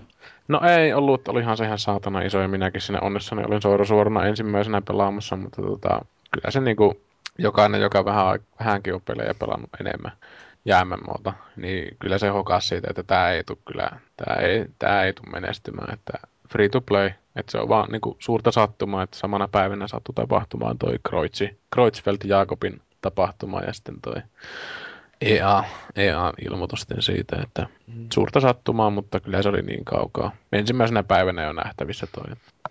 Joo, no sitten vielä näitä EA-juttuja, Battlefield Premium, että vaikka Battlefield 3 nyt olikin mitä oli, niin silti Premiumia on saatu myytyä yli 1,3 miljoonaa kappaletta. Voisiko joku selittää, että mitä tähän kuuluu tähän Premiumiin sellainen paremmin tietävä? Öö, siinä periaatteessa se on sellainen season pass, mikä tuli vähän niin kuin takajunassa. Että tuommoinen olisi pitänyt julkaista silloin, kun peli julkaistiin, koska sitten tuohon premium-pakkiin kuuluu muun muassa, tai siis se pääasiallinen sisältöhän on ne lisäosat. Eli sä periaatteessa pää, saat nuo kaikki lisäosat, ja tota, pääst niiden pari vielä muutaman päivää tai X määrän päiviä ennen kuin muut pelaajat. Ja tota, itse näen siinä semmoisena, no ei nyt ongelmana, mutta semmoisena vitukkeena vähän sen, että siinä itse ostin sen Back to Carcant lisäosan, joka on julkaistu. Ja toinen lisäosa tuli sitten hetki aikaa sitten tämä Close Quarters tai joku, mitä en ostanut. Ja jos mä ostaisin ton premiumin, niin se tarkoittaa, että mä tavallaan maksasin Karkandista uudestaan. Mikä tietenkään ei ehkä välttämättä ole mulle ongelma silleen, että se on niin vähäistä kuitenkin se, se osuus siitä. Mutta varmasti joku asia, mitä jotkut sitten miettii ja jättää sitten ostamatta. Ja jos Battlefield 3 on myyty vähintään se 10 miljoonaa kappaletta, niin premiumin myyntimäärä, jos se on niin kuin miljoonassa vielä niin kuin parin kuukauden päästä, niin sitten voi alkaa jo ehkä huolestumaan. Että siinä ei välttämättä ole selitteenä se, että on suuri osa pelaajista sitten ostanut sen karkandin tai sitten ei ole ostanut. Että, tai sitten on lopettanut kopeliin, mutta melko pieni tuo myyntimäärä kuitenkin. Itse näkisin sillä tapaa, että kun pelaaja kantaa, kuinka paljon sitä peliä on myyty. Joo. Semmoinen. On se ihan hyvä peli. Kyllä mä sitä itse tykkään. Että en ole sitä single playeria kyllä koskaan pelannut siinä, että kun siinä äsken vähän vihjailit, että kakka haisee kakalta ja Battlefield on kakassa tehty. Niin, no siis single playeri ainakin on aika tuskasta, että siinä ne seinän taakse näkevät viholliset niin käy nopeasti vanhaksi. Mm. Mutta vanhoista puheen ollen, niin Call of Duty Elite, tämähän on myös tämmöinen vähän niin kuin Battlefield Premium, että Activision taas kopioinut EAta, niin tämä tota, Elite on myynyt melkein tuplasti niin paljon kuin mitä tämä Battlefield Premium, että 2,3 miljoonaa Activisionin ilmoituksen mukaan on mennyt ja sitten näitä, jotka ei maksa, mutta on kuitenkin rekisteröitynyt sinne jonnekin COD Elite-palveluun, niin niitä on yli 12 miljoonaa. Mutta samaan aikaan sitten, kun Activision hieroo karvasia käsiä ja ilmoittaa, että pirusti on saatu rahaa Eliteltä, Elite-pelaajilta, niin sitten näiden DLC-pakettien myynti on vähentynyt. Mutta voisiko se olla vähän niin kuin tällaista ähkyä, että ihmiset alkaa olla kyllästyneitä kodiin? No varmaan ton tyyppisiin peleihin ehkä, että niin kuin noi tommoset Medal of Honorin suht alhaiset myyntiluvut voisit kertoa sitten sitä, että jossain määrin kuitenkin väki on niin kuin sitten ottanut tämän Call of Duty niin kuin päätöksellä semmoiseksi, että seuraavan Call of Duty ostan, että en osta mitään muita, olipa minkälaista Azerbaijan Tartsania kannessa, että ei sitä jaksa kuitenkaan tota peliä, mutta sopivissa määrin ilmeisesti toimii. Joo. Eikö kellään muulla ole mitään kommentoitavaa näistä asioista? Mä vaan pyörittelen mun silmiä. Okei. Okay. Niin. No, mutta sitten varmaan justiin tästä kodista johtuen, niin Amerikassa taas ollut vähän tällaista uh, pyssyheiluttelua. Tämä on uutinen, jota ei ole kauheasti missään muualla lukenut, mutta Game Politicsissa oli tämmöinen kerrottu, että Kaliforniassa tämmöinen 17-vuotias ja 20-vuotias kaveri, tai siis nämä kaverukset, niin olivat pelanneet jotain verkkopeliä, jonka nimeä ei missään ole mainittu, mutta kuitenkin siinä sitten pelaamisen aikana olivat ilmeisesti vähän heitelleet läppää sen verran rajusti, että nuorempi näistä janttereista sitten kimmastui ja otti pyssyn, joita tunnetusti kaikilla amerikkalaisilla on hirveä kasa ja lähti sitten vierailemaan tällä kaverinsa luona. No siellä sitten tämän 20-vuotiaan hepun äiti oli seissyt ovella tukkimassa tietä, kun toinen tulee sinne pyssyn kanssa ja selkeästi vähän kiihtyneessä mielentilassa. Mutta teini oli sitten töninyt tätin pois tieltään ja sitten oli juossut tämän kaverinsa huoneeseen ja sohinut sitä kohti vähän sillä pyssyllä ja ampunutkin kerran, mutta oli osunut vaan seinää. No tämä äiti oli sitten ruvennut soittamaan poliiseja paikalle, niin samaan aikaan sitten tämä nuorempi oli käynyt hakemassa varmaan jotain leipäveistä sieltä keittiöstä sitten, missä äiti oli puhumassa konstaapeleille ja sitten se oli mennyt puukottamaan vielä kaveriansa hakanusta jonkin aikaa tosiaan tällä veihtellä ja no poliisit tuli paikalle ja lähti sitten jahtaamaan jalalla tätä heppua ja lopulta saivat sen kiinni ja veivät sitten jonnekin junioriputkaan. Niillä oli irtojalka, millä ne mätki sen sitten Niin, no sitten... puoliaksi. Niin, no tämmöistä hauskaa, mutta en tiedä, että minkä, mistä johtuu, että tästä nyt ei ole sitten Fox Newsit ja kaikki repinyt hirveitä otsikoita. Että... Ne kerää kato sitä momentumia, että Niin. ei jätkät, mitä kaikkea me pystytään tähän vielä liittämään, että on, on, on, on, on. Vai ottaako ne vaan sitä, että kerrotaan, että mikä se oli se peli, mistä ne oli Vai onko siinä se, että kato kukaan ei kuollut? Niin. Niin, niin, no siis tosiaan tämä uhri niin vietiin sairaalaan ja oli siellä hetken aikaa teholla, mutta nyt on taas ihan vakaassa kunnossa. Et ei sillä niin kuin Että pystyy pelaamaan. ruumiita ei tullut ja varmaan jo pääsee sitten griefaamaan jotain tuntemattomia ehkä seuraavalla kerralla tuolla internetin ihme maailmassa. Mutta on tämä vähän siis omituista, että no ehkä se peli ei ollut siinä se olennainen juttu, vaan se, että kun toinen vaan sattuu olemaan sen verta paha suustansa, niin siinä sitten suuttuu. Mm, kyllähän se Kyllähän sinne- aggressiota saa aikaan toi pelaaminen. Mm, Joo, kyllähän se. Itsekin aina kurista itteni uneen, kun on liian pitkä pelisessio, että vähintään tulisi nukuttua se tunti. No tota, yleensä kun, kun joku sanoo, että ei pelaaminen vaikuta ollenkaan ja blää blää blää. Totta kai se vaikuttaa. Jos pelaaminen ei vaikuttaisi, niin ei kukaan pelaisi. Kaikki sanois vaan, että Niin jo. so, tehdään jotain muuta. Menis emoamaan muita asioita tai mitä se Niin. on angstaamista se. Mutta tota, se, että jos niinku ottaa kättä pitempään ja lähtee jonnekin naapuriin jonkun vel- verkkopelin takia, niin kyllä siinä on sitten taustalla jo jotain muuta kuin se pelkkä peli. Ja toisaalta tässä taas pitäisi ehkä enemmän keskittyä siihen, että jos on tämmöinen tyyppi, niin olipa sitten kyse joku helvetin kirja tai joku muu musiikki tai muu aihe, niin se tapahtuu sitten. Peli nyt on tässä ikävänä raiskuukappaleena taas niin kuin väli, vä- välikappaleena mukana. Tietysti voi toivoa, että se syy, miksei tästä uutisoitu, uutisoitu on se, että on jo kyllästytty näihin, että ei tässä enää ole mitään uutisoita, vaan että hullut on hulluja, että pelas ne tai sitten ei. Mm. Tämä hevonen on piesty niin monta kertaa jo kuoliaaksi ja mm. ei ole enää mitään niin kuin, uutta taivaan alla. Paitsi, että Brittilässä on semmoinen laki, joka ei välttämättä olisi kyllä tätä edellistäkään tilannetta ehkässyt. Että siellähän siirryttiin käyttämään nyt sitten vihdoinkin tätä PEGI-systeemiä, eli sama yhteiseurooppalainen ikärajamerkintäjärjestelmä peleissä, jota on käytetty muun muassa Suomessa jo ties kuinka pitkän aikaa, mutta siellä Leedsin yliopistossa tällainen professori Nick Robinson niiden School of Politics and International Studies osastolta on sanonut, että paskalaki, koska sillä ei kuitenkaan saada vastuuttomia vanhempia kuriin. Ja kyllä mun mielestä tällä Robinsonilla on ihan pointtia tässä, mitä sanoo, että valtion pitäisi varautua viemään käräjille vanhemmat, jotka ostavat lapsilta kiellettyjä pelejä pilteilleen tai antaa näiden pelata kyseisiä pelejä, että kyllähän se vastuu kuitenkin lasten pelaamisesta pitäisi olla vanhemmilla eikä valtiolla tai esimerkiksi pelifirmoilla. Ja jos ei vanhemmat muuten suostu ottaa tätä vastuuta, niin valtio sitten ehkä pitää motivoida. Mutta milleen tuommoistakin tarkkailla sitten loppujen lopuksi? No en mä tiedä, kai samalla lailla kun tarkkaillaan sitä, että ostaako vanhemmat lapsilleensa viinaa ja tupakkaa. Että jos joku jää kiinni, niin sitten rankastaa. Miten sä jäät kiinni siitä, että sä pelaat sun huoneessa jotain K18-peliä, mitä sun äiti on vaikka ostanut sulle? No sillä että sitten kun pelaamisen uh, aiheuttamassa kiihtyneessä mielentilassa menee puukottamaan naapurin Niin. 20-vuotiaasta, niin No joo, okei. Okay. Mutta se on vähän jännä juttu, että just se peliä, pelejä syötetään kaikesta ja sitten kuitenkin ihmiset ostaa niitä lapsille. Että itse se saavat mennä. Kyllä yhdessä vaiheessa Marilyn Mansonin musiikkiakin syytettiin kaikesta. Joo, ja 80-luvulla oli nämä Schwarzeneggerin ja Stallonen elokuvat ja Mitä Tällaiset niitä pitäisi näin, että- kiittää kaikesta. Jumalauta, mitä kiittämättömiä poliitikkoja 80-luvulla on ollut.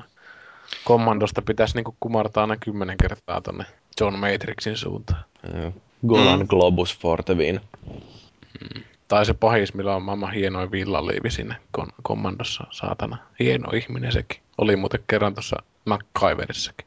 Eikö se tullut justiin telkkarista taas toi kommando? Kommando tuli, tuli. Hitsi, Mu- jengi, ottaa he, nauhalle. jengi hehkutti sitä tota, mun Facebookissa, niin, siis, tai siis mun kaverilista. Fellun omistama Facebook. Joo, Fellun Minulla on tällä tämmönen oma kuulema, missä pelkästään Mun ja sirkkeleitä.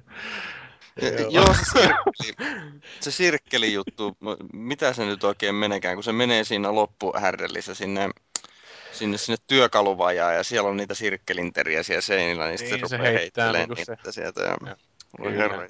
Upea elokuva. Parastahan siinä on se loppu. Let off some steam, Bennett. Mm. Ja se lyö sen putken sen munaan sinne tai johonkin muualle.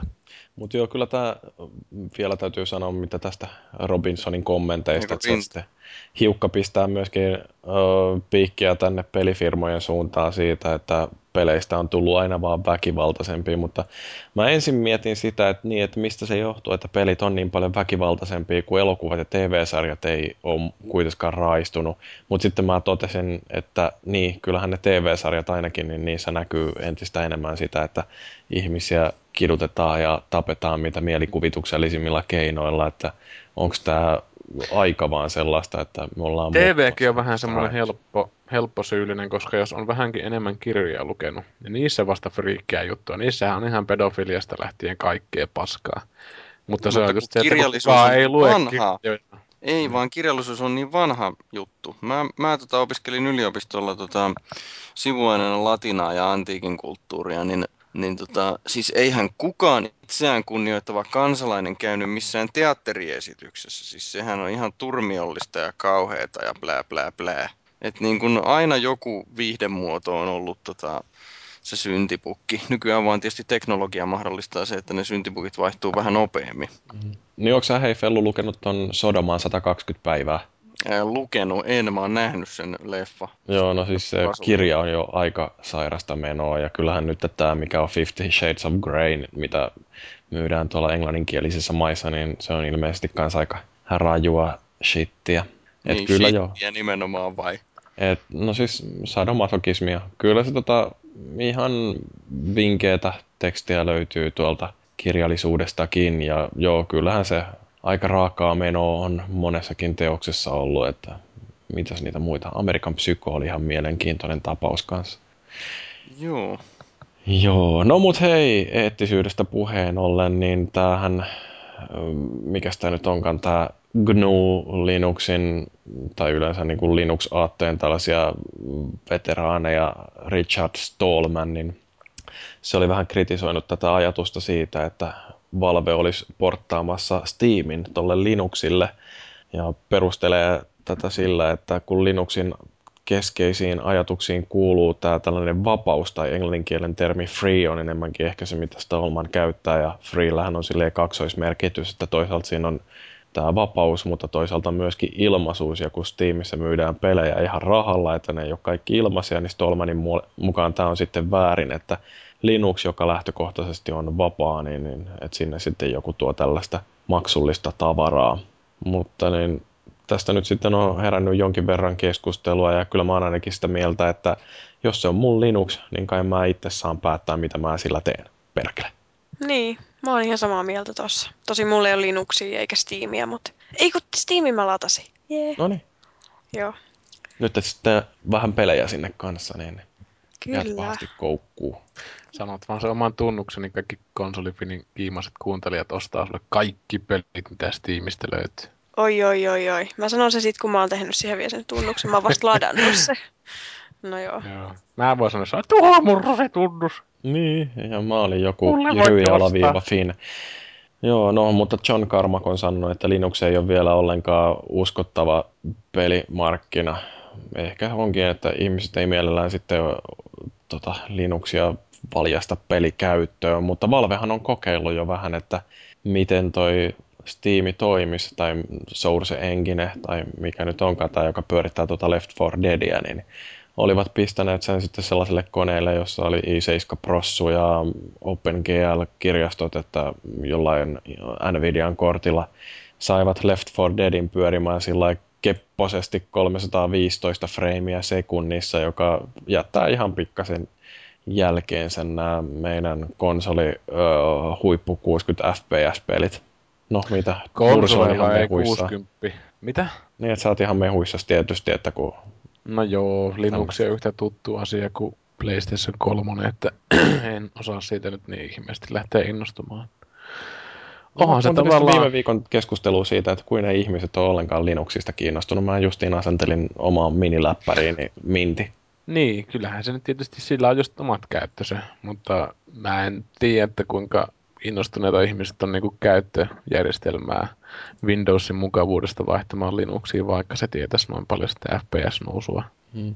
No ei siis, mitä mä nyt kokeilin, mä olin aika yllättynyt, kun mulla pitkän aikaa oli sillä, että mä en ollut Linuxia mihinkään koneeseen pistänyt, ja sitten heitin siihen mun läppäriin, niin ensin ton Ubuntun, ja kun toi on tällainen pari vuotta, no se kolme neljä vuotta, kunhan se nyt on vanha toi mun koneeni, niin, niin uh, olin ihan yllättynyt siitä, että toi Linuxi asentui nopeammin ja siellä oli parempi ajurituki kuin mitä Windowsissa. Et siis Windows 7, niin sitä saa aika pitkän aikaa juurnuttaa tonne. Ja sitten se, se käydä hakemassa niitä kaikkia ajureita, että tuossa ne oli valmiiksi siinä distrossa mukana on se aika muinainen fakta kanssa tuo, että vaikka nyt mikään Linux ei ole siis millään asteikolla, osaan sen nimen ehkä sanoa niin kuin suomalaisittain Linux, mutta tota, että se on niin kuin aika paljon kuitenkin sitten mennyt tuohon Windowsin muottiin, että siitä on tehty semmoinen käyttäjäystävällisempi, että enää ei tarvi oikeasti olla semmoinen haksuri, että sä osaat tehdä Linuxilla jotain, mm. jolloin on jotain järkeä siihen miniläppäriin tunkea se Linuxi. Mm. Itellä on toi Windows Starter ja kaksi gigaa muistia siinä, niin se on niinku toiminut ihan tarpeeksi hyvin. Mutta tietysti aina se on se, että SSD ja tuommoiset auttaisi asiaa, ja jos Linuxi pienellä opettelulla tekisi sitä nopeammin, niin ei se olisi muuta kuin asennus, asennuksen viitsimistä vailla, että miksei. Mm, joo, siis ei oikeasti kun menee ja lataa jonkun Mint Linuxin, niin se on yllättävän helppo pistää paikalleen. Tietysti sitten ei ole mitään haittaa siitä, että osaa käyttää jotain Unix-järjestelmiä, että siellä ne komentorivi-jutut on aika tärkeässä osassa, mutta niin, niin mulla nyt on sillä harjoittelen sillä jotain kodailua, niin tulee ihan sellaiseen käyttöön. Mutta kyllä mä oon ihan siis tyytyväinen tuohon Linuxiin ja jos ei pelejä tulisi kauheasti pelailtu Windowsilla, niin miksei sitä Linuxia käyttäisi ihan kaikkea. Ja tietysti sitten toi videoeditointi, niin siihen toi Windows-kone on vähän parempi. Niin. Mutta niin, täytyy vertailun vuoksi sanoa, että se kokoonpano, mikä ö, pyöritti sitä Left 4 Deadia 315 freimillä sekunnissa, niin Windows ja Direct 3D, niin siinä se ennätys oli 270 fps, että Valven insinöörit oli vähän epäily, että Direct 3D ei ole niin tehokas kuin mitä Microsoft antaa ihmisten ymmärtää, että OpenGL mm, mutta tossa, on parempi. Tuossa frame väärässä vaan tuommoinen 40 heitto ei ole niinku yhtään mitään, koska se on jo sen raja yli mennyt, että jos sitä ihminen yrittää taju, tajuamalla jotain niinku niistä frameista tajuta, niin sitä kyllä tulee ruikulit housuun nopeammin sitten siinä, että... No ei, mutta katso sitten vaan lisää polikoneja ja partikkeleita. No niin joo, että pistetään semmoinen Bill Gates-efekti kaikkeen. Niin. No Bill Gatesista puheen ollen, niin, niin Valvehan on myöskin todistanut, että Steam on paha. Et nyt ne oli uudistanut ton käyttöehdot. Että, siis Valvehan avasi toimiston nyt Luxemburgiin, että niillä on toimintaa ihan EU-alueellakin, mutta siinä samalla sitten eurooppalaiset käyttäjät pääsi, tätä varmaan kyllä koskee kaikkia, niin joutui uudelleen hyväksymään käyttöehdot ja siellä on muun muassa tällainen pykälä, että Steamin käyttäjät eivät saa osallistua Valvea vastaan nostettaviin ryhmäkanteisiin.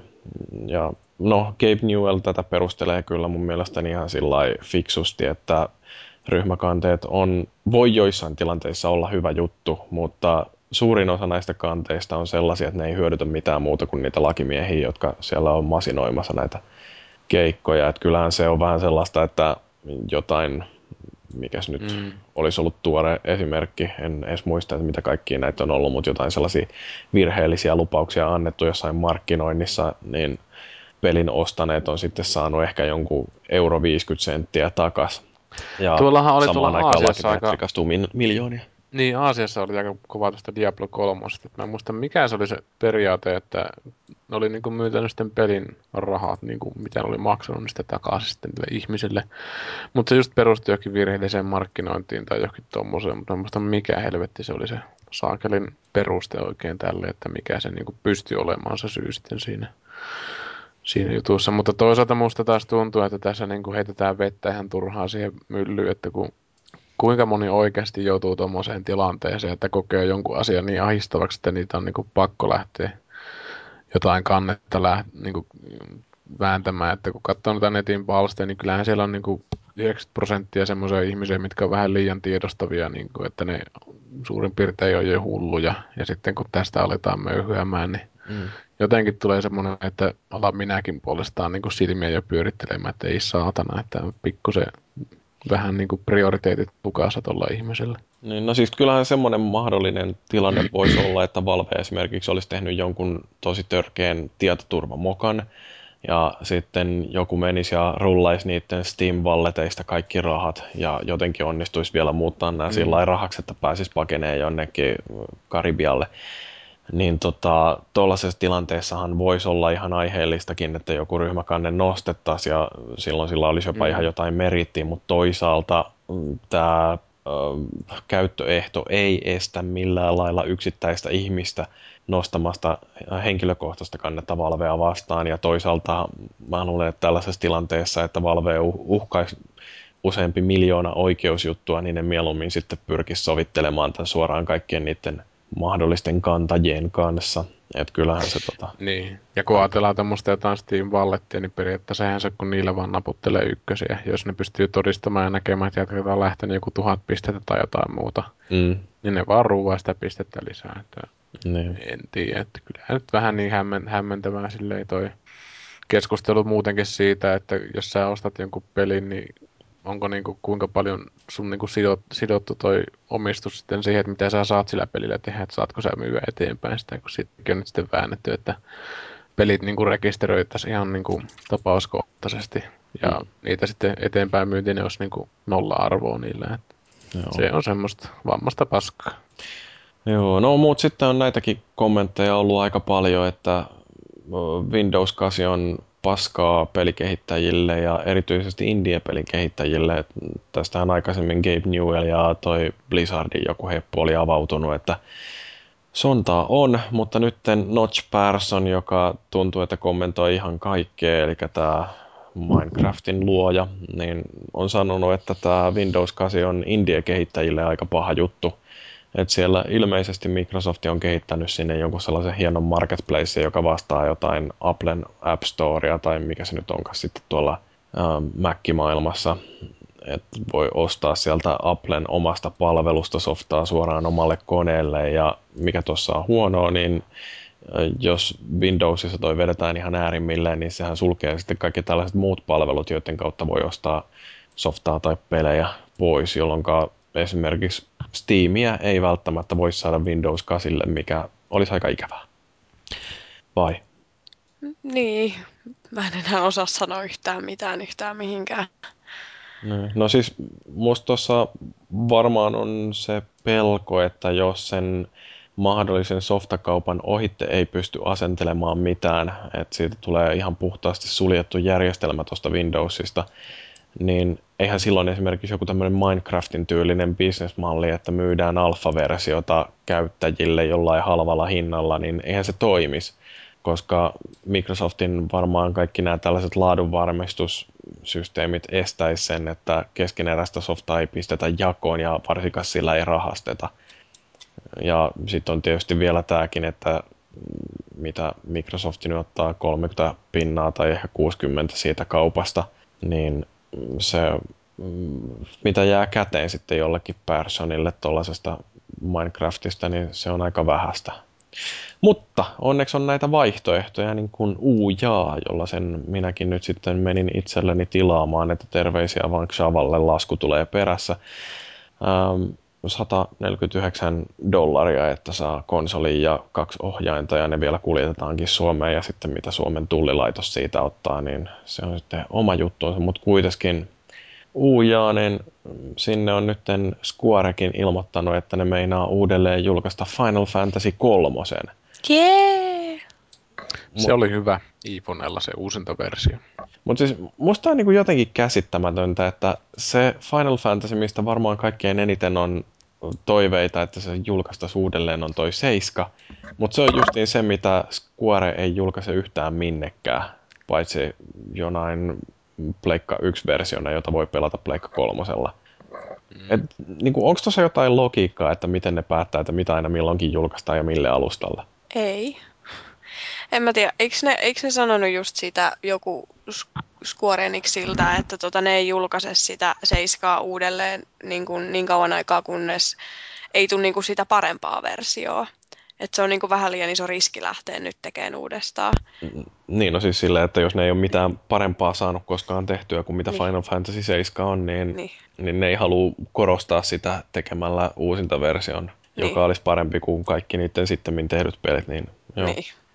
Niin just. Niin, no onhan toikin tietysti, että tunnustetaan, että me ei osata tehdä enää hyviä pelejä ja sen takia me ei remasteroida sitä meidän kaikkein parasta. Very nice. Joo, no, mutta mitäs muuta täällä nyt vielä olikaan? Oikeusjuttuja. Ei viikkoa ilman oikeusjuttua ainakaan silloin, kun mä oon hostina. Electronic Arts on haastanut Zyngan oikeuteen, kun Zynga on, mikä tämä nyt olikaan tämä peli, se oli joku Ville jotain, niin tota, niin, The Ville. Et The se on, Ville. Niin, että se on tota, häikäilemätön kopio Electronic Artsin ja Maxisin Sims Socialista ja Tämän EAN lausuntojen mukaan niin Maxis ei ole ensimmäinen firma, joka valittaa siitä, että Zyngan nämä bisnesmenetelmät on vähän häikäilemättömiä, että ne varastaa ihan täysin sumeilematta näitä muiden pelien ideoita ja myy ne sitten omanansa, mutta nyt ensimmäistä kertaa Zynga on mennyt loukkaamaan jonkun sellaisen puljun oikeuksia, jolla on rahaa ja resursseja tapella vastaan, että onneksi olkoon vaan Zynga nyt voi olla, että pääsette sellaiseen oikeusjuttu helvettiin, että Electronic Arts vie teiltä kaiken ja vähän sen jälkeenkin. Hmm, kiva. Joo, onhan se sillä Tästähän tuolla foorumillakin meillä oli vähän keskustelua siellä. Jotkut oli jo vaatimassa, että Activisionin pitäisi haastaa Electronic Arts oikeuteen siitä, että ne on matkinut tuota Call of Duty Modern Warfarea näillä uusimmilla Medal of Honorilla ja Battlefieldilla, mutta niin, niin Battlefieldihan taisi tehdä ensin tämän modernin sodankäynnin sinänsä ihan hauskaa, että Battlefield 2 lisänimikin oli Modern, öö, hetkinen, oliko Modern Combat ja Kodin oli tämä Modern Warfare.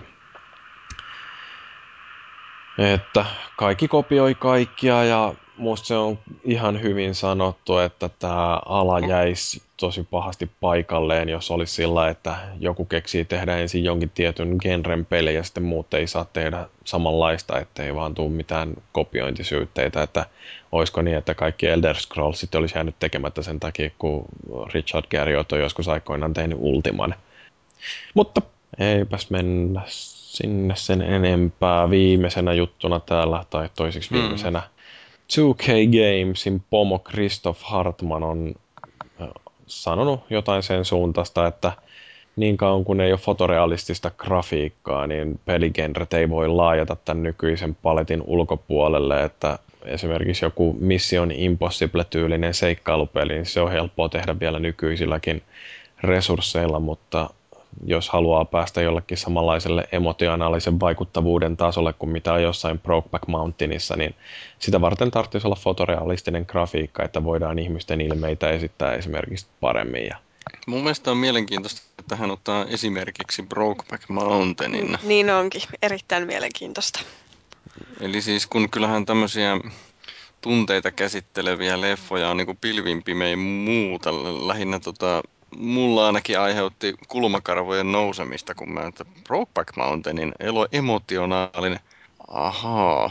Siis se on ihan hyvä leffa, en mä sitä tarkoita, mutta mua nyt oikeasti ihmetyttää, että miksi nyt tuommoisen otti esi- esimerkiksi. Ellei sitten hän on kattonut sen leffan tässä juuri ennen lausunton, an- lausunnon antamista.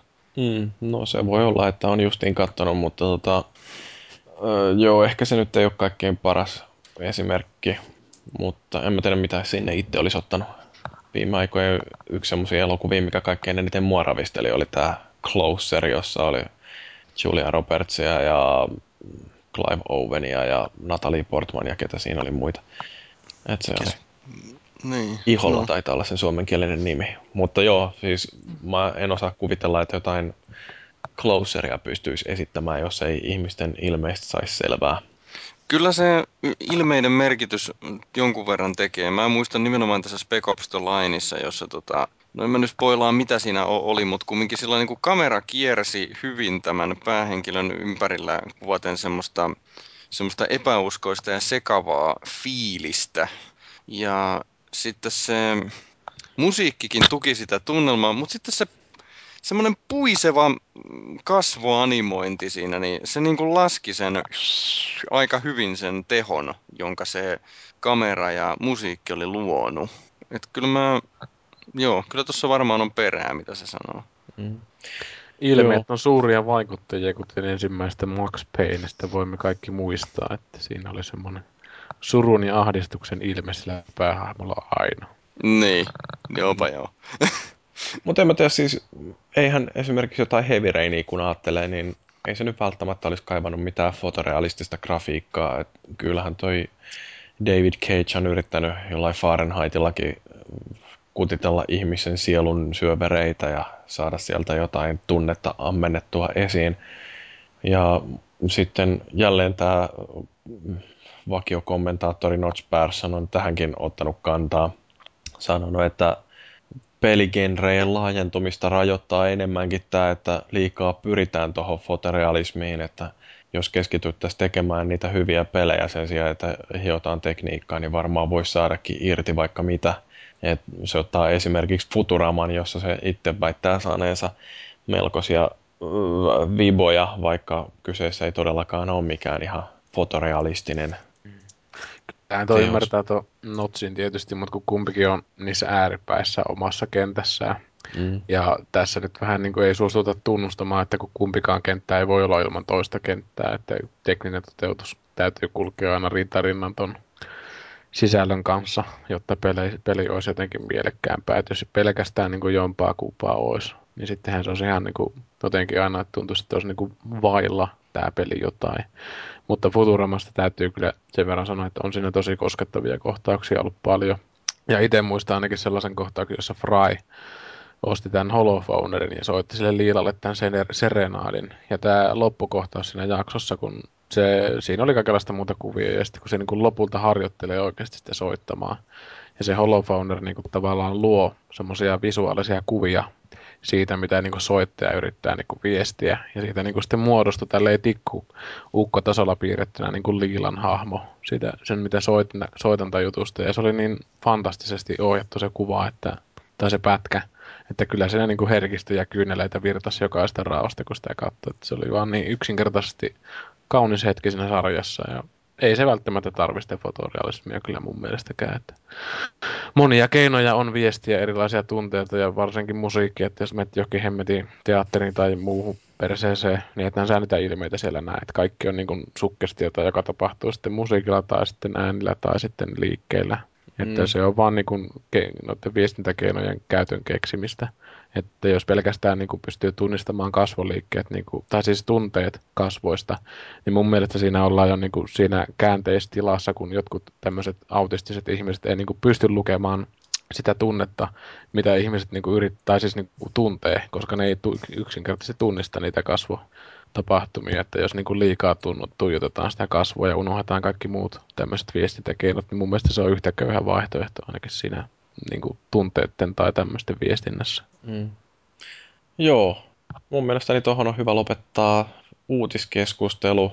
No sen verran ehkä vielä voi sanoa, että onnittelut tähän loppuun Cliffy Pille, joka meni naimisiin, mutta me voidaan tästä pelien aiheuttamista tunteista varmaan keskustella myöskin tuolla viikon aiheessa. Meillähän siellä puhutaan tästä vuoden 2003 klassikosta Beyond Good and Evil, mutta pidetään sitä ennen lyhyt tauko.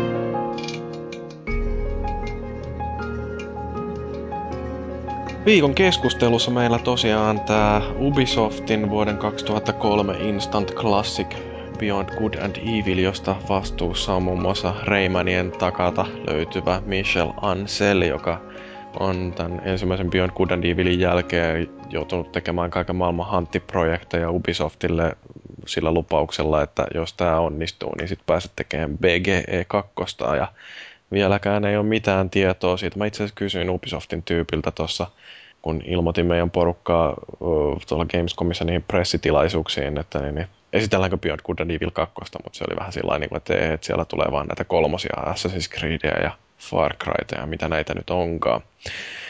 Mutta tosiaan, Beyond Good and Evil, ilmestynyt 2003, arvostelijat tykkäs, kaikki ne kolme ihmistä, jotka osti tämän pelin tykkäs siitä, mutta tosiaan myyntilukemat ei ollut mitenkään hirveän huikeet, että mm, ei varmaan Ubisoft ollut kauhean tyytyväinen siihen, että kuinka paljon tätä myytiin.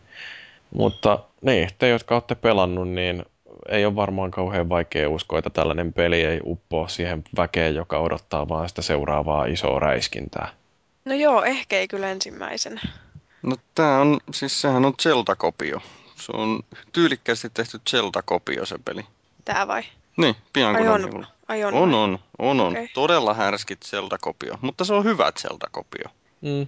Niin, no Salarman Daishi on ainakin kommentoinut heti täällä, että ei siitä mihinkään pääse ranskalaiset, vaan osaa. Beyond Good and Evil on yksi niitä rakkaita klassikoita, joiden kohtalona oli painua markkinavoimien kannalta unohduksiin, mutta jotka sekä saivat että ansaitsivat Psychonautsin tavoin pienimuotoisen kulttimaineen. Ja niin, kyllä toi varmaan pitää ihan paikkansa, että näitä tällaisia kulttiklassikoita löytyy, jotka ei vaan myy kauhean hyvin ja sitten me pelaajat voidaan syyttää itseämme siitä, että kauheasti ei näitä yritetä tällaisia. Mutta mitä versiota te olette pelaillut? Pleikka kolme, jee! Yeah. Joo, mä oon ton ekan kerran pelannut Pleikka kakkosella lävitte ja nyt hankin se HD-version sitten tuolle Pleikka kolmoselle ja vetäsin sen sillä uudelleen ja sain kaikki trofit. Mursu, sulta ei varmaan tarvitse kysyä, että mitä versiota. Mä pelasin Gapen joystickilla, hehehe. Eli tuolla Steamillä. Pelailin tosiaan, mutta eihän se nyt hirveän pitkälle sitä peliä sitten kuitenkaan loppujen lopuksi tullut pelattua. Että ehkä siitä sitten kohta myöhemmin enemmän, mutta Steam on kätevä tommoseenkin. No, mitäs Felis Leo? Mä pelasin sen ensin tuolla Nintendo Gamecubella silloin joskus, kun se julkaistiin ja sitten latasin sen Xbox Livestä nyt sitten ja keräsin kaikki achievementit. Kuka putosi johonkin putkeen? Minä olen täällä putken päässä. Teille täällä huutelen peräpäästä.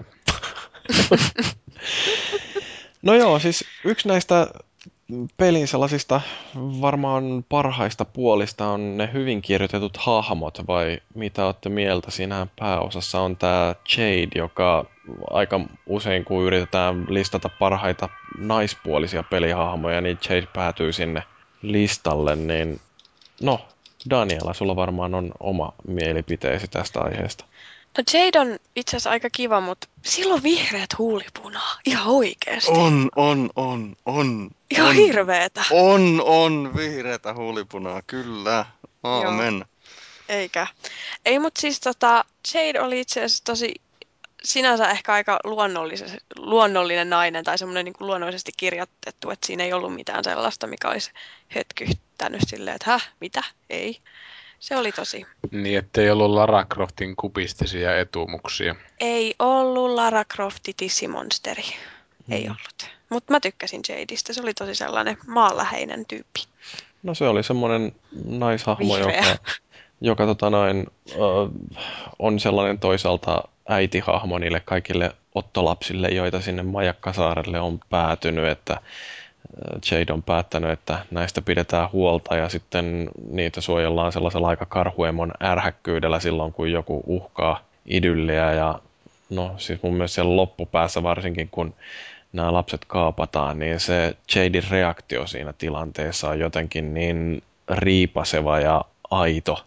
Ja sitten se, mistä mä tykkään hirveästi tässä pelissä, niin tämä Jadein ja uh, Jadin Enon uh, Pagein, joka on sellainen uh, Sika. sikahahmo, niin, niin, Sus sapiens. niin Wagner. Ja se on ihan oikeasti sika. Se ei ole mikään postuliini, vaan siis se on ihan todellakin oikein kunnon sika. röhköpossu, joo. Oh. Niin se Jade ja Pagein suhde on mun mielestäni jotenkin aivan käsittämättömän hienosti esitetty. Sellainen, jossa ei osoitella sormella yhtään mitään, mutta jotenkin vaan niiden kahden hahmon välillä näkyy se sellainen ää, lämpö ja rakkaus, jota yleensä ei peleissä osata esittää oikein, mutta tässä se vaan jotenkin vaan on läsnä. Mm. Toi on jännä kuulla, että itse, mä, mulle ei saatu myytyä sitä Pagea oikein, että kyllähän se oli hyviä, hyviä juttuja sille, että ne pierulla toimivat rakettipuut sitä tälleen, mutta ehkä sitten alleviivaa enemmän sitä pelin mentaliteettia kuin sitä hahmoa itseänsä. Mä en jotenkin päässyt, että kun se niinku jupisee silleen siinä, että jotenkin se niinku tuntui mulle niin väkinäiseltä sitten siinä, mutta toisaalta mä en pelannut kuin puoleen väliin sitä koko peliä.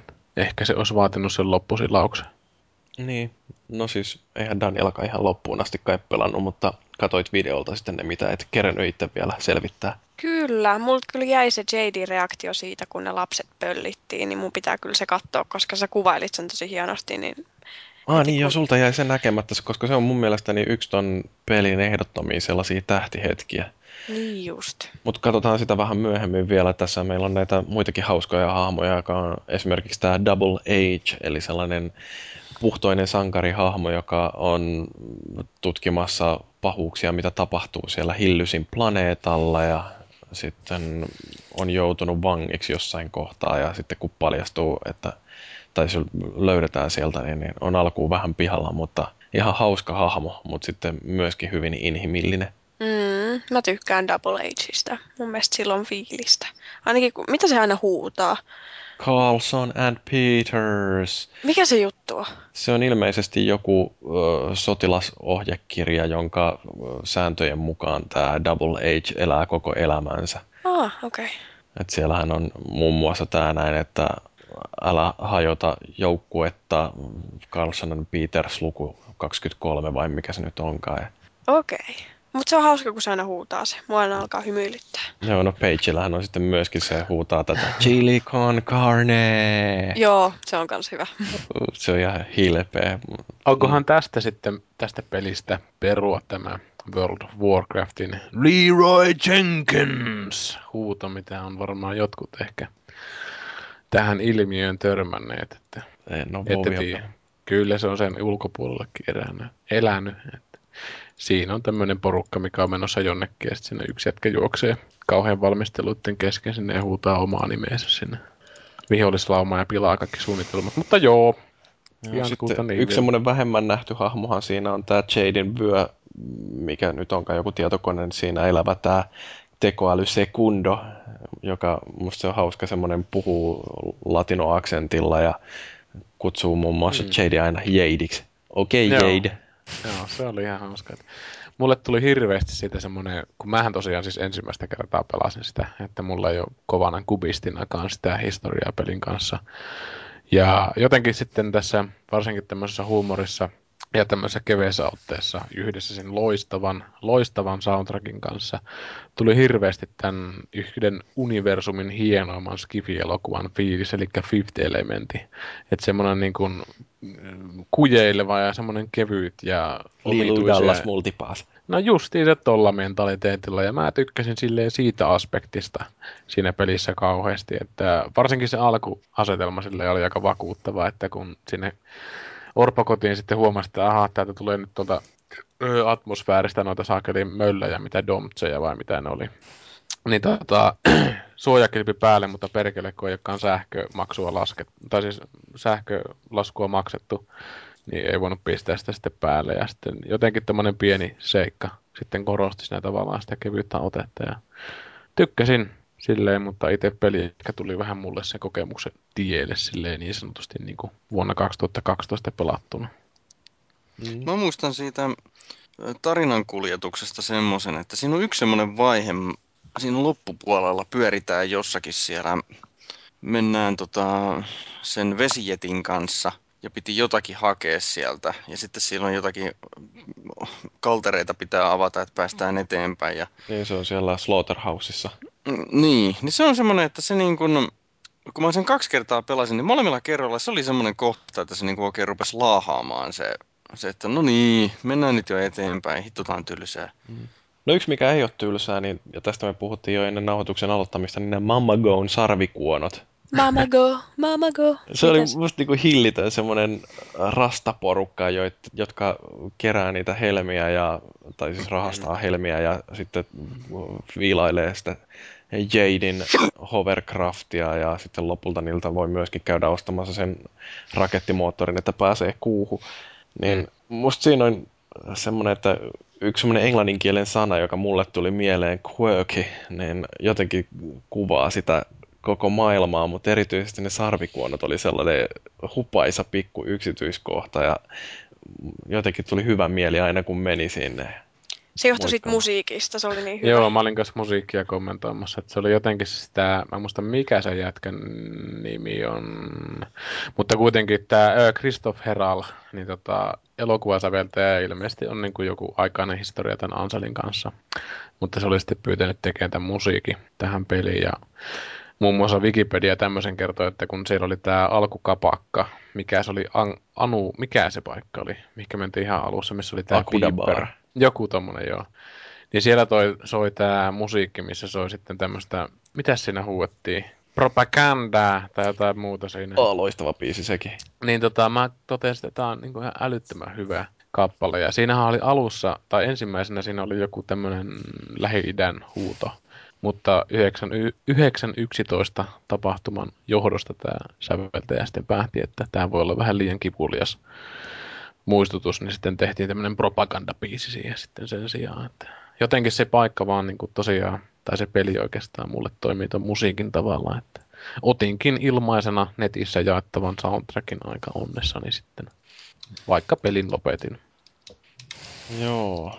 No, mutta sitten hei, päästään tähän tarinaan niin sehän on mun mielestä myös sellainen aika tärkeä osa sitä, että miksi tämä toimii ja varsinkin tätä käsikirjoitusta on kiitelty, että siinähän tarina alkaa sillä, että joku kuvernööri tai presidentti tai mikä nyt onkaan pitää puhetta Hillysin kansalle siitä, että Pahdoms armada on tekemässä hyökkäyksiä ja nyt täytyy pysyä yhdessä rintamassa ja Alpha Sectionin avulla karkottaa nämä vallottajat. Ja se mun mielestä siinä on jotenkin niin loistava se heti alku, että tulee tämmöinen Doms-hyökkäys, joka näkyy silleen, että ikään kuin meteoriitteja tipahtelee taivaista ja tällä Jadilla on sitten majakkasaari ja sitä suojaa tällainen jonkinnäköinen sähkökenttä. Voimakenttä. Joka, niin, mutta niin, niin, sitten kun hyökkäys alkaa ja Jade pistää voimakentän päälle, niin sitten yhtäkkiä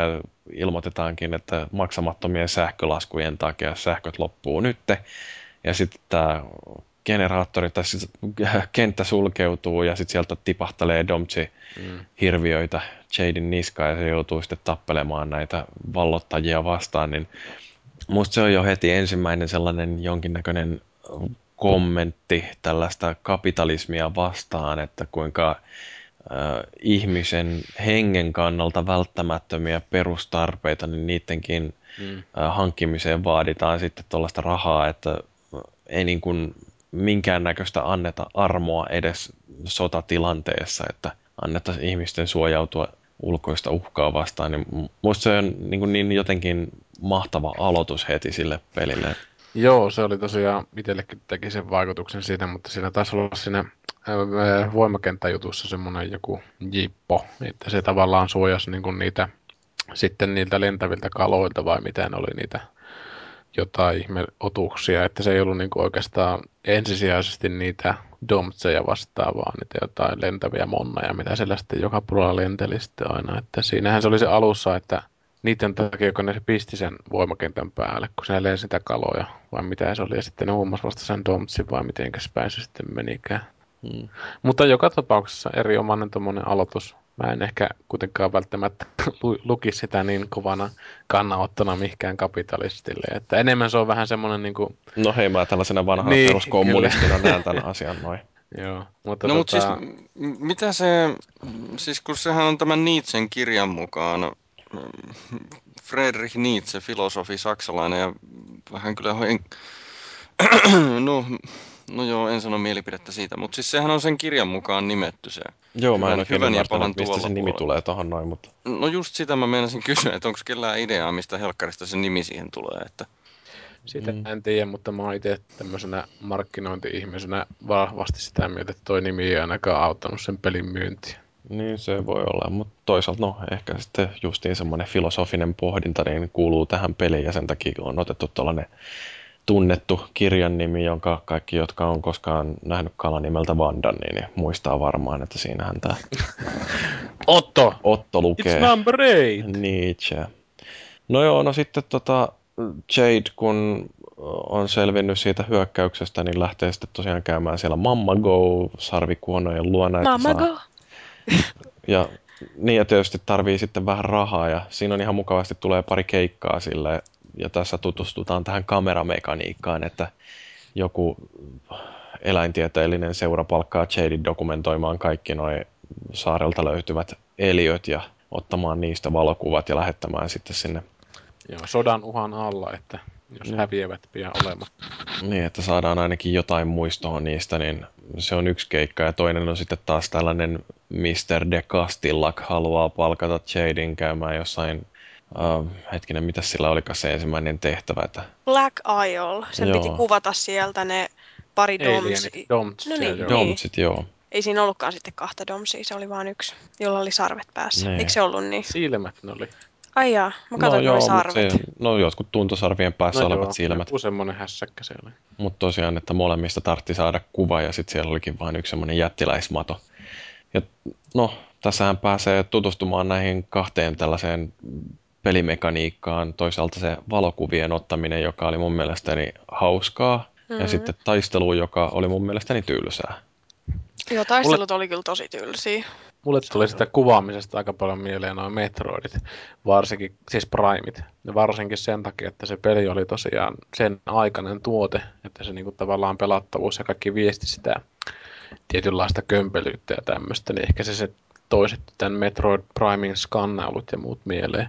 Mutta itse mä tykkäsin ihan pirusti siitä lähtökohdasta, että ollaan niinku tämmöinen combat reporter ja mennään sinne, koska on tämmöisiä käytännöllisiä konkreettisia syitä ja sitten myöhemmin ehkä ideologisia ja tommosia vähän niin kuin yleishyvän muita tämmöisiä liikuttajia ja motivaattoreita, mutta jotenkin tällainen valokuvaaminen on jäänyt peleissä vähän semmoiselle vähälle. Ja kun ajatellaan, että justiinsa tämmöisiä kovasti visuaalisuuteen panostavia pelejä, niin hemmetin paljon parempi lähtökohta olisi niin kuin tavallaan sitä hahmoa myydä pelaajalle, että jos se olisi joku tämmöinen reporteri, että se menee niin kuin sinne combat zoneen, että ei olisi välttämättä just tämmöistä, niin kuin, että you are the chosen one ja muuta tylsää paskaa siinä, että olisi niin kuin ammatti, niin kuin oikeat sotatilanteen valokuvaajat ja muut. Mm. Mä tykkäsin. Combat Toi- oli paskaa. Ainoa juttu, mikä tuossa niin kuin kombatissa oli hauskaa, niin oli se, että missä kohtaa saat äkkiä otettua sen valokuvan ilman, että sä kuolet. Mun mielestä se oli aika jännää. Niin, no kun No siinä joo, niin. tulee paljon niitä sellaisia vihollisia, joita on yksi ainoa kappale ja se täytyy kerätä ottaa se kuva ennen kuin tappaa sen vihollisen, jotta saa sitten Rahaa. Niin. Et mun mielestä se, mä tykkäsin siitä ihan sikana. Ja se oli aika jännä just se, että kun se sun page, sekin oli kuvattava kohde, eli se sun Mm. kaveri, että se on e- eläin.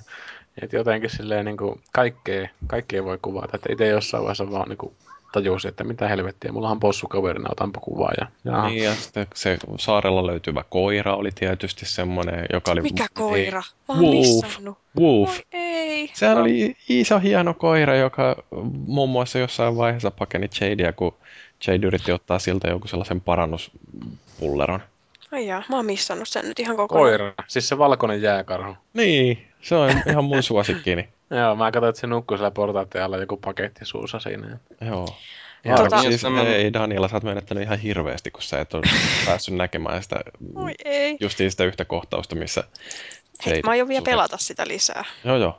Niin ja tämän Pagein kuvaamisen lisäksi, niin Pagein kengätkin on ihan oleellinen sen pelin etenemisen kannalta.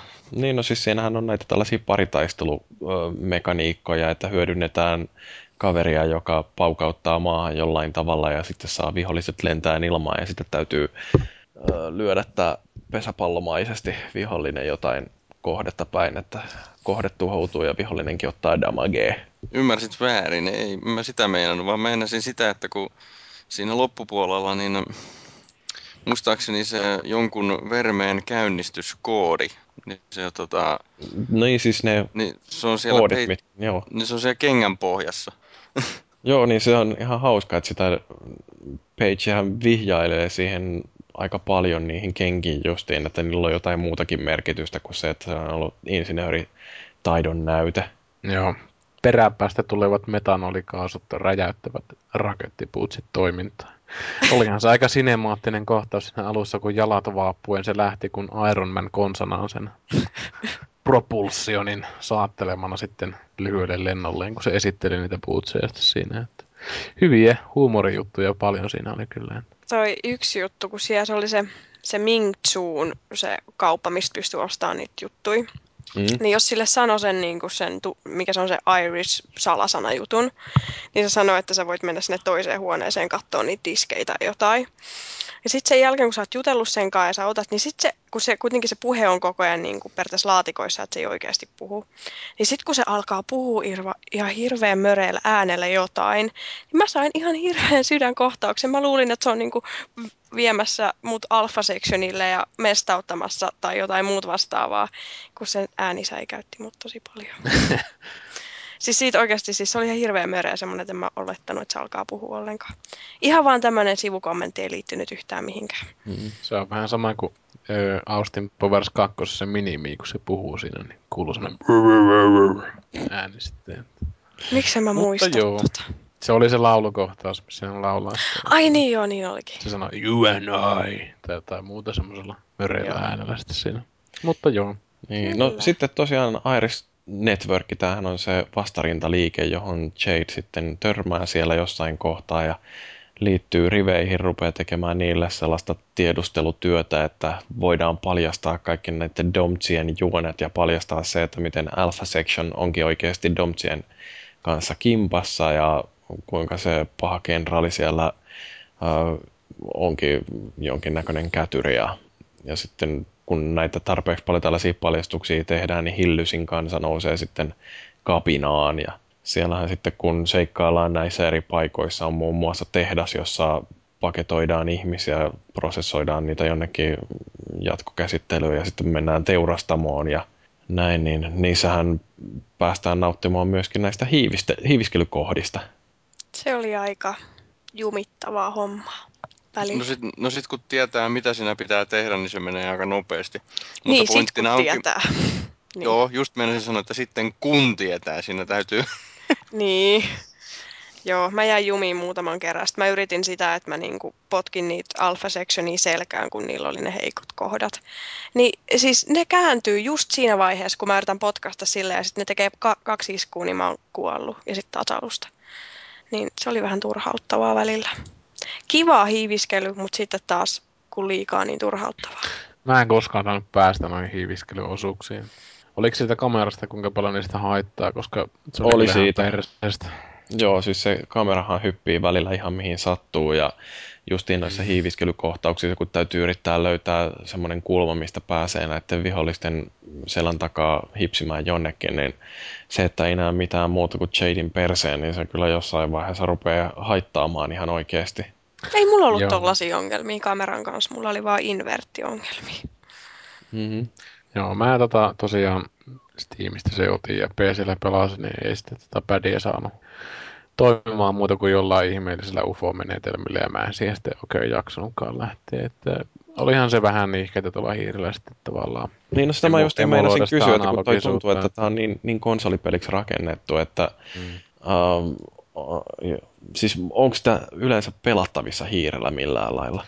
Kyllä se siis yllättävän hyvin toimi taistelun osuudesta, koska siis jotenkin se nuulinäppäimillä liikkuminen ja hiirellä hyökkääminen toimii kuitenkin melko ok.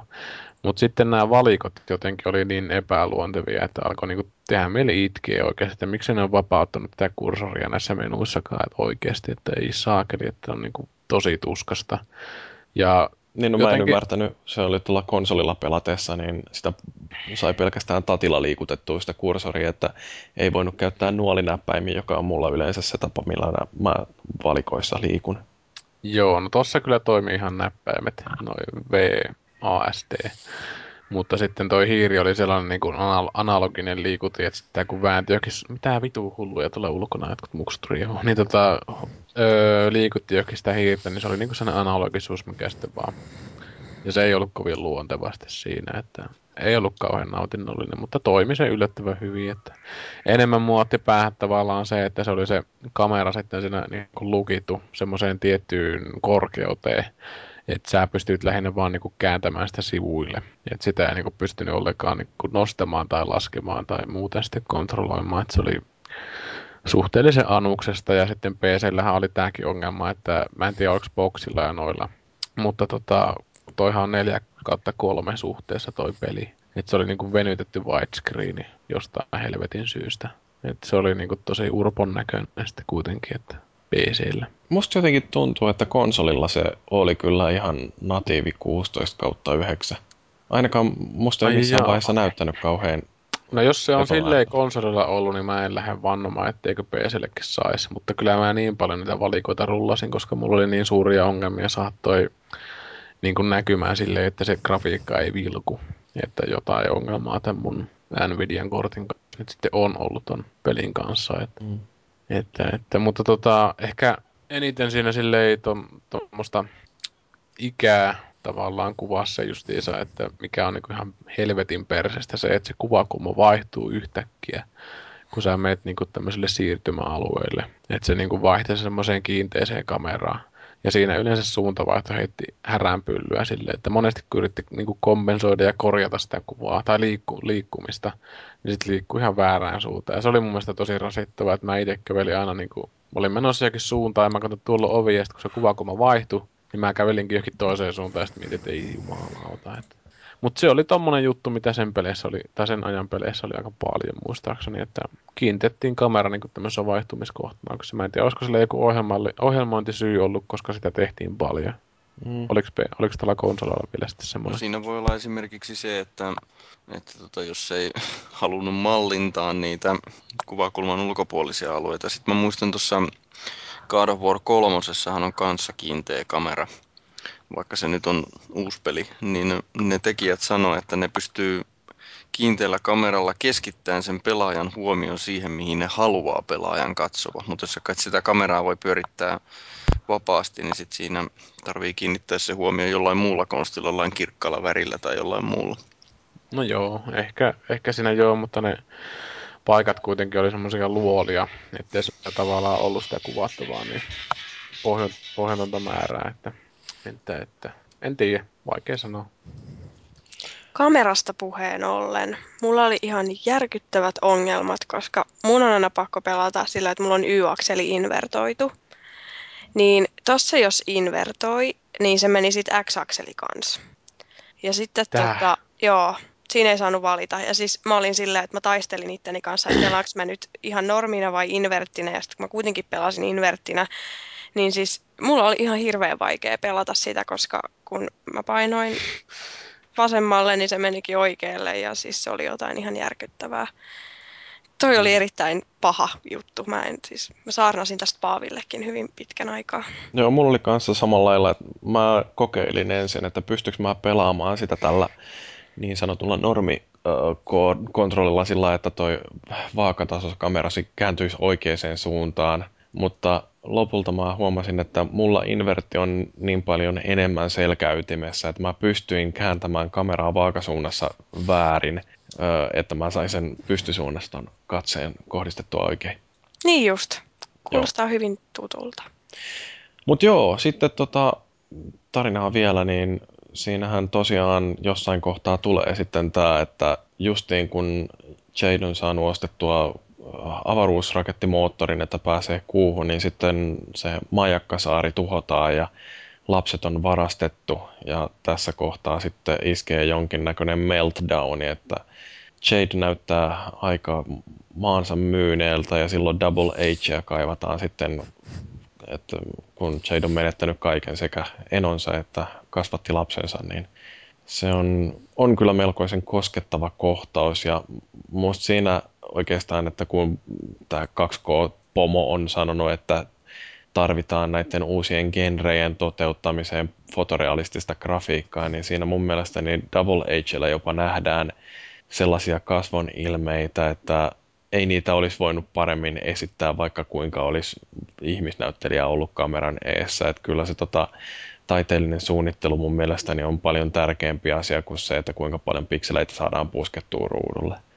Mutta sitä kohtaa ei taida kukaan muu muistaakaan, joten hypätään suoraan kuuhun. Siellähän tulee sitten nämä massiiviset loppufaitit, että siellä hiukan äh, ensin availlaan portteja ja sitten hiiviskellään ja tapellaan ja, ja tota, kohdataan jälleen Page, joka on jossain vaiheessa kaapattu, mutta paljastuukin sitten, että siellä se on edelleen jonnekin kristallin sisään vangittuna ja niin, no tämän kohdan sitten Daniela säkin näit jo videolta.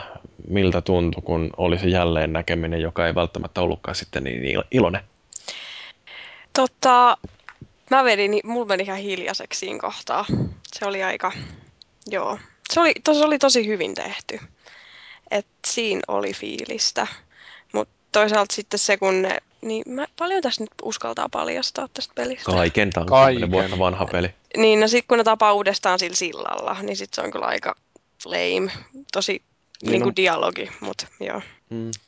Mut siis se, kun... siinä, on, siinä on tyhmää se, että kun sieltä tarvitsee ensin juosta sen pitkän sillan toiseen päähän, jotta sitten kuulee, kun Iris Network ottaa yhteyttä ja sanoo, että ää, Page lähetti justiin sähköpostia, että se onkin hengissä, niin sitten lähdetään juokseen takaisin sitä samaa siltaa. Ja musta se oli vähän sellainen kökköratkaisu. Väkinäinen vai? No, Spoilatkaa vaan, mä en ole kato pelannut näin pitkälle. No musta se oli vaan mekaanisesti tyhmä, että miksei se voinut sitten tapahtua jotenkin fiksummin, että miten paljastetaan, että Page ei olekaan kuollut. Mm. Ehkä se oli semmoinen väkinäinen viime hetken loppu, että nyt tähän peliin pitää saada iloinen loppu. Ja mm. Tämä Page on niin hyvä hahmo, että kakkosen otetaan tämä mukaan. Joo, kyllähän se on näkynytkin siellä kakkosen jossain trailereissa. Mutta siellä on yksi, tota, mä en ole ihan varma, että näittekö te muut tämän kohdan, kun toi käydään se semmoinen avaruustaistelu siellä kuun pinnalla ja sitten tämä Alpha Sectionin pomo vetelee viimeisiänsä siinä jossain rojukasan päällä ja sieltä vielä sitten heittää sellaisen uh, jonkinnäköisen kiihkeen statementin, että Angels of Darkness will fly tai jotain, mitä se siinä sanookaan. Niin mun täytyy sanoa, että siinä on pahiksesta tehty jotenkin äh, sillä hirveän samastuttava ja en, mun kävi sääliksi sitä tyyppiä, kun se sitten veti viimeisen hengähdyksensä ja jäi makaamaan siihen metallirojun päälle sillä että näytti niin jotenkin haavoittuvaiselta ja se, että miten usko asiansa loppuun asti ja vaikka olikin selkeästi paha tyyppi, niin kuitenkaan se ei ollut mitenkään sellainen epäinhimillinen kone. Ja tämä oli taas yksi semmoinen kohta, missä mä tykkäsin hirveästi tuosta käsikirjoituksesta. Jyri, sä pelotat mua, koska mulla oli ihan sama fiilis siinä kohtaa, kun se kuoli. Et mä olin silleen, että et, et, et se sympatiat nousi. Niin. Ja musta se on jännä, että hahmo, jota ei pelin aikana näe kuitenkaan kauhean paljon, ja silloin kun näkee, niin siitä saa sellaisen ää, vähän ilkeen kuvan. Niin et, miten se niinku yhtäkkiä pystytäänkin kääntämään päinvastoin se, että sit sitä vaan katsoo sillä niinku, että siinä on heikko ihminen, ää, josta ei ole enää mitään jäljellä, niin musta se oli aika upea kohta myöskin. Todellakin. Joo. Sehän pitää melkein pelata Beyond Good and Evil. Se voi olla ihan aiheellista. No sitten tulee lopputappelu, joka mun mielestäni sillä että vaikka pelin arvosteluissa silloin joskus 2003-2004 väitettiinkin, että tämä on ihan älyttömän helppo peli, niin mulle monessa kohtaa tuli sellainen olo, että oliko tämä oikeasti näin vaikea jo silloin. Et, et siellä on niin kun aika paljon sellaisia kohtia, missä mulla oli ihan oikeasti hankaluuksia. Mä otin turpaan siinä vaiheessa, kun se öö, saatiin se kellunta-alus ja lähdettiin sinne merelle ja tuli se lentävä paska, mikä tiputti niitä miinoja. Mm. Niin mä sain siinä yhden kerran niin kuin game over ihan puhtaasti, että onhan se nyt tietysti vähän sitä, että se on niin summittaista se kompatti, että kyllä mä nyt kaikki miinat oli ampumina niin kuoliaksina, mutta kyllä siinä turpaa tuli. Ihan yllättäen. kun sitä hiiltiäkin on niin hullu vähän, että kaksi osumahan se vastaisi kestää siinä alussa ainakin. Että... Joo, kyllä mullakin tuli sillä kunnes mä tajusin, että siinä täytyy käyttää boostia koko ajan. Joo, sen boostin mäkin sitten jossain vaiheessa keksin, että jaa, tota voisi pannattaa Spaceakin sitten siinä. Että Joo, se on Itse vähän... kombattihan sillä hahmolla sitten kuitenkin oli se vähän, mitä mä pelasin, niin aika easy peasy. Mm, Pomotkin, mitä siinä oli. Että... joo. No, mutta sitten päästään siihen loppuratkaisuun, jossa tämä silmähirviö, joka siinä on näiden Domtsien pomo, niin se kertoo sitten Jadelle jotain mystistä mambo jambota. Mä en ole ihan varma, että mitä se siinä loppujen lopuksi oikein kertoo, että kun Daniela rupesi tuossa ennen nauhoituksen alkuun kyselemään, että, niin, että mikä se Jade nyt sitten olikaan, niin mun täytyy sanoa, että mulla meni jotain siitä ehkä ohitte. Joo, siis sehän sano, niin kuin jotenkin viitattiin siihen, että että Jade on jollain tavalla liittyy niihin domseihin. Ja sitten se sanoi se, se, se iso silmämonsteri, että tota se on, että ne domsit on etsinyt sitä parisataa vuotta. Ja sitten se sanoi, että pahimmaksi loukkaukseksi niin ne on tehnyt Jadeista ihmisen, niin mä en niin nyt sit yhtään ymmärtänyt, että mitä. Että onko se sitten ollut joku, ei, mä en edes pysty alkaa miettiä. Joo, no siinähän se rupesi sitten tämä Domtsi-pomo, tai sanoi, niin kuin, että nyt mä tapan sussa kaiken sen, mikä tekee susta ihmisen. Että sieltä jää sitten vaan se puhdas joku Domts-sielu jäljelle. Mutta tässä kohtaa sitten Jade sanoo, että fuck no, ja rupeaa tappelemaan tätä silmämonsteria vastaan. Ja se, musta tämä tappelu oli, varsinkin se oli todella ärsyttävä monellakin tapaa, että siinä ensinnäkin niin se silmämonsteri hyökkää sillä että se katoaa ja ilmestyy johonkin muuhun suuntaan ja sitten iskee ilman, että Jade pystyy tekemään yhtään mitään. Ja sitten tota, Jade on hetken aikaa maassa ja just kun pääsee siitä nouseen ylös, niin tämä silmämonsteri katoaa taas ja iskee uudelleen jostain toisesta suunnasta. Ja mulla meni tosi pitkän aikaa ennen kuin mä tajusin, että siinä täytyy vaan reagoida ihan pirun nopeasti ja lyödä kerran ja sitten jäädä odottamaan, että mistä se seuraavan kerran ilmestyy, että pääsee iskemään uudestaan. Ja no okei, sitten tämä ensimmäinen vaihe siinä tappelussa, niin se nyt vielä menee. Mutta sitten äh, tämä monsteri heittää jonkun ihme sellaisen kontrollitaajan Jaden päälle, jolloin tämä ohjaus meneekin yhtäkkiä peilikuvaksi, että jos haluaa liikkua oikealle, niin täytyy vääntää vasemmalle, ja jos haluaa liikkua ylöspäin, niin täytyy vääntää alas. Se on muuten veemäinen juttu. Ja se on siis. kyllä jo sellainen, missä meinas palaa hihat. Se on niin counterintuitive, että joo, siis siinä menee muuten sitten hetki just, just nimenomaan siinä kohdassa, kun siinä joutuu lennosta paukuttaa päähänsä, että okei se on tuossa oikealla, mutta mun pitääkin painaa vasemmalle ja yleensä siinä kuluu juuri sen verran liian kauan, että... Hmm. Niin ja se, mikä mua ärsytti tuossa tappelussa, oli se, että kun sillä ei ollut minkäännäköistä health-mittaria sillä vihollisella, ja kun ei ole sellaista, niin mulla ei ollut pitkään aikaa mitään käsitystä siitä, että teekö mä nyt tässä mitään järkevää, että niin kun mä lyön sitä, mutta ei mitään näkyvää vaikutusta, että tarvitseeko mun nyt keksiä tähän joku eri jippo, millä mä saan vahingoitettua. Mutta kyllä se loppujen lopuksi sitten oli niin, että tarpeeksi monta kertaa, kun siihen silmään osu, niin se sitten tappo. Mutta jotenkin tollasessa pomotaistelussa, niin toivoisin, että olisi edes jotain feedbackia siitä, että teekö mä nyt oikeaa asiaa vai pitääkö mun keksiä joku eri ratkaisu. Mm. Ihan totta. Joo. Mutta sitten tulee se lopetus. Ja mulle jotenkin jäi hirveän hyvä fiilis siitä, että miten se loppui, että kun nämä vangitut hillysläiset sitten pääsi niistä, mitä kristalleja nyt sitten olikaan, mihin ne oli vangittu, niin pääsi niistä leijumaan ja Jade roikkuu siellä jonkinnäköisenä maa-emona sitten kaikkien yläpuolella ja sitten tulee se sellainen viimeinen kohtaus, jossa zoomataan, otetaan extreme close-up tuosta äh, Jadin naamasta ja se ihan sillä lievästi hymyilee, niin mulla tuli jotenkin sellainen olo, että ei jumalauta, että näitä pelejä ei teki kukaan muu kuin Ubisoft. Että samalla lailla onnistui joku Prince of Persia Sands of Timein lopetus iskemään, että lyhyt peli, joka tarinana on siihen asti ollut ihan ok, mutta sitten se niinku viimeinen sekunti tekee jotain sellaista, että kylmäväreet kulkee selkäpiissä ja ajattelee, että jumalauta, että kaiken tämän paskan jälkeen mä olen hirveän onnellinen, että mä pelasin tämän pelin.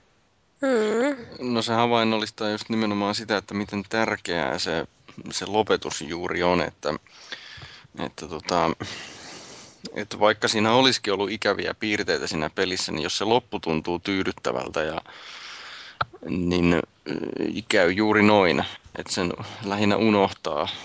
Ehkä nyt varsinkin justiinsa se lopputaistelu, se halvatun peilikuvasysteemi, niin, niin tota, ei välttämättä enää niin hirveästi muista sitä ärsy, ärsyntymistä siitä peilikuvasta, kun katselee sitä loppua. Mm. Mutta sitten siellä on se se Pagein kädessä on se joku halvatu infektio. Ai niin, sekin tulee. Se tulee lopputekstien jälkeen vasta sitten.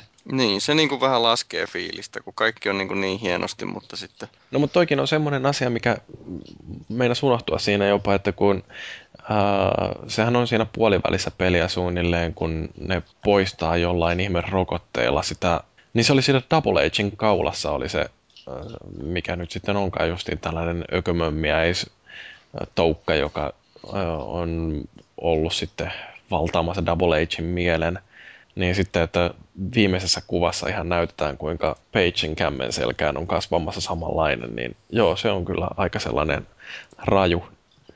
Mutta joo, musta se oli, mm, mä en muistanut itse asiassa, mä olin unohtanut jo kokonaan, että siinähän tosiaan lopputekstin jälkeenkin tulee tollainen pätkä.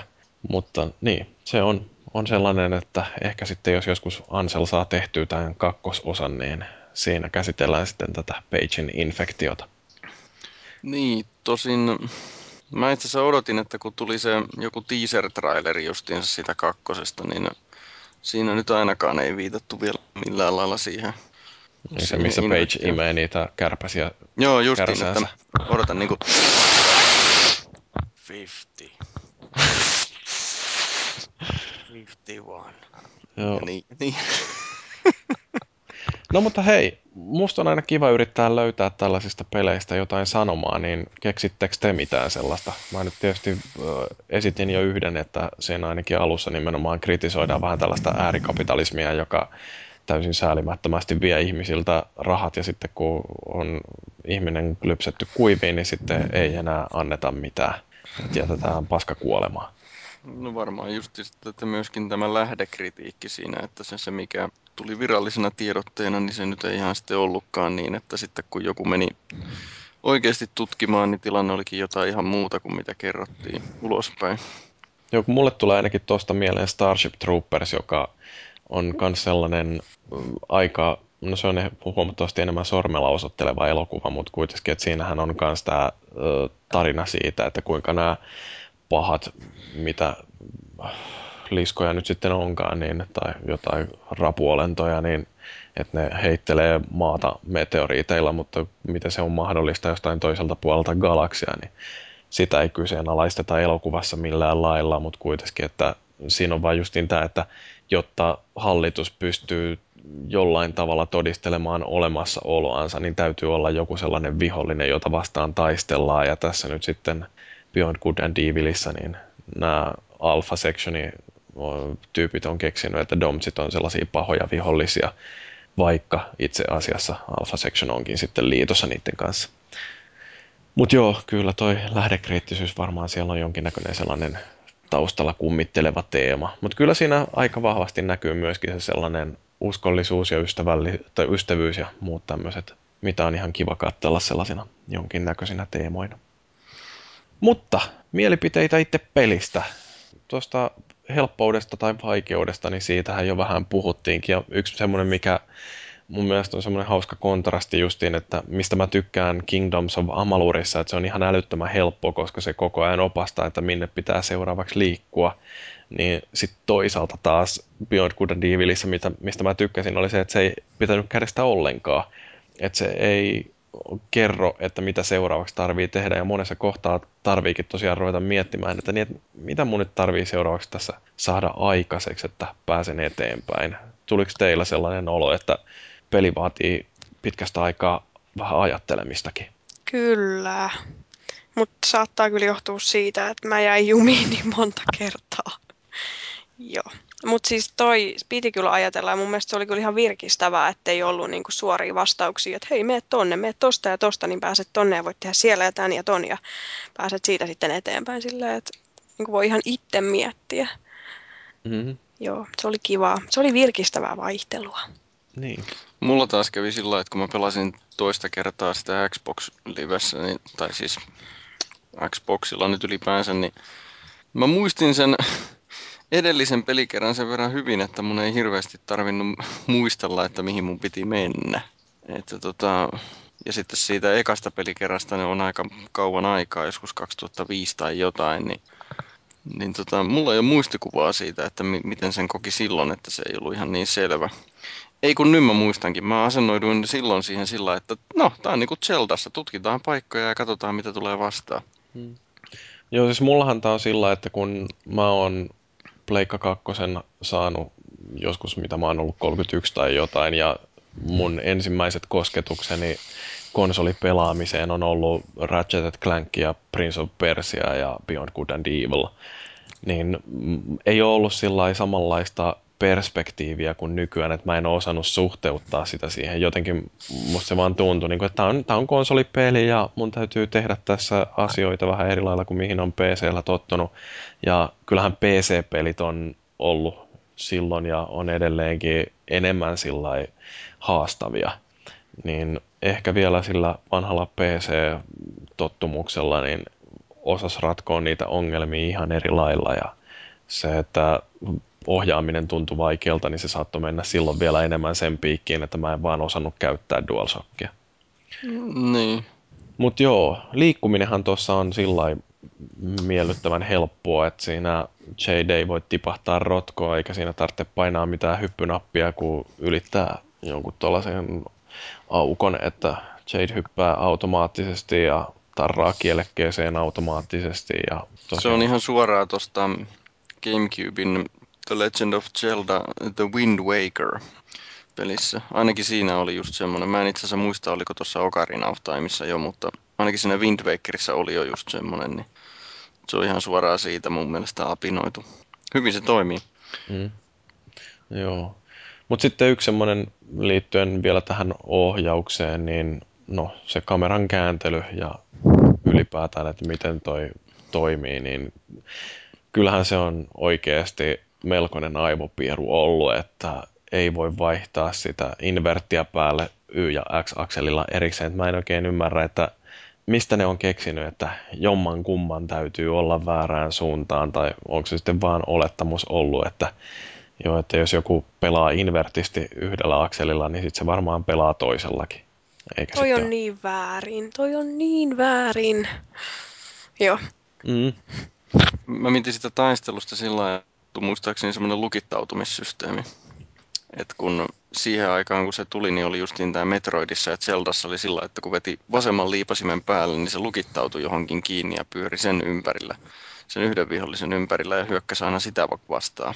Hmm, siinä niin, ei tarvitse kamerasta pahemmin huolehtia ainakaan. Joo, siis tämmöinen lukittautuminen olisi ollut tosi kätsä siinä taistelussa, siinä Beyond Good Mm. No mutta siis taistelu noin yleensä, niin sehän ei ollut oikein mistään kotosi. Se, se oli hauskan, nä- niin hauskan näköistä hui... oli.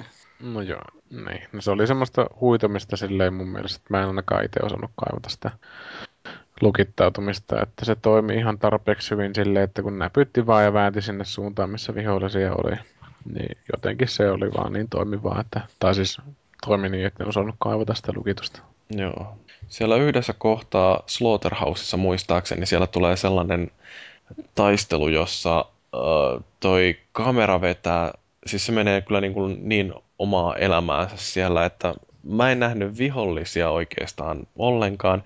Ja kun se oli jotenkin pystysuunnassakin vielä lukittu sillä, että joko se kamera kuvaa ihan suoraan ylhäältä, tai sitten se on siellä jossain lattian rajassa. Että ei ollut mitään sellaista välimuotoa.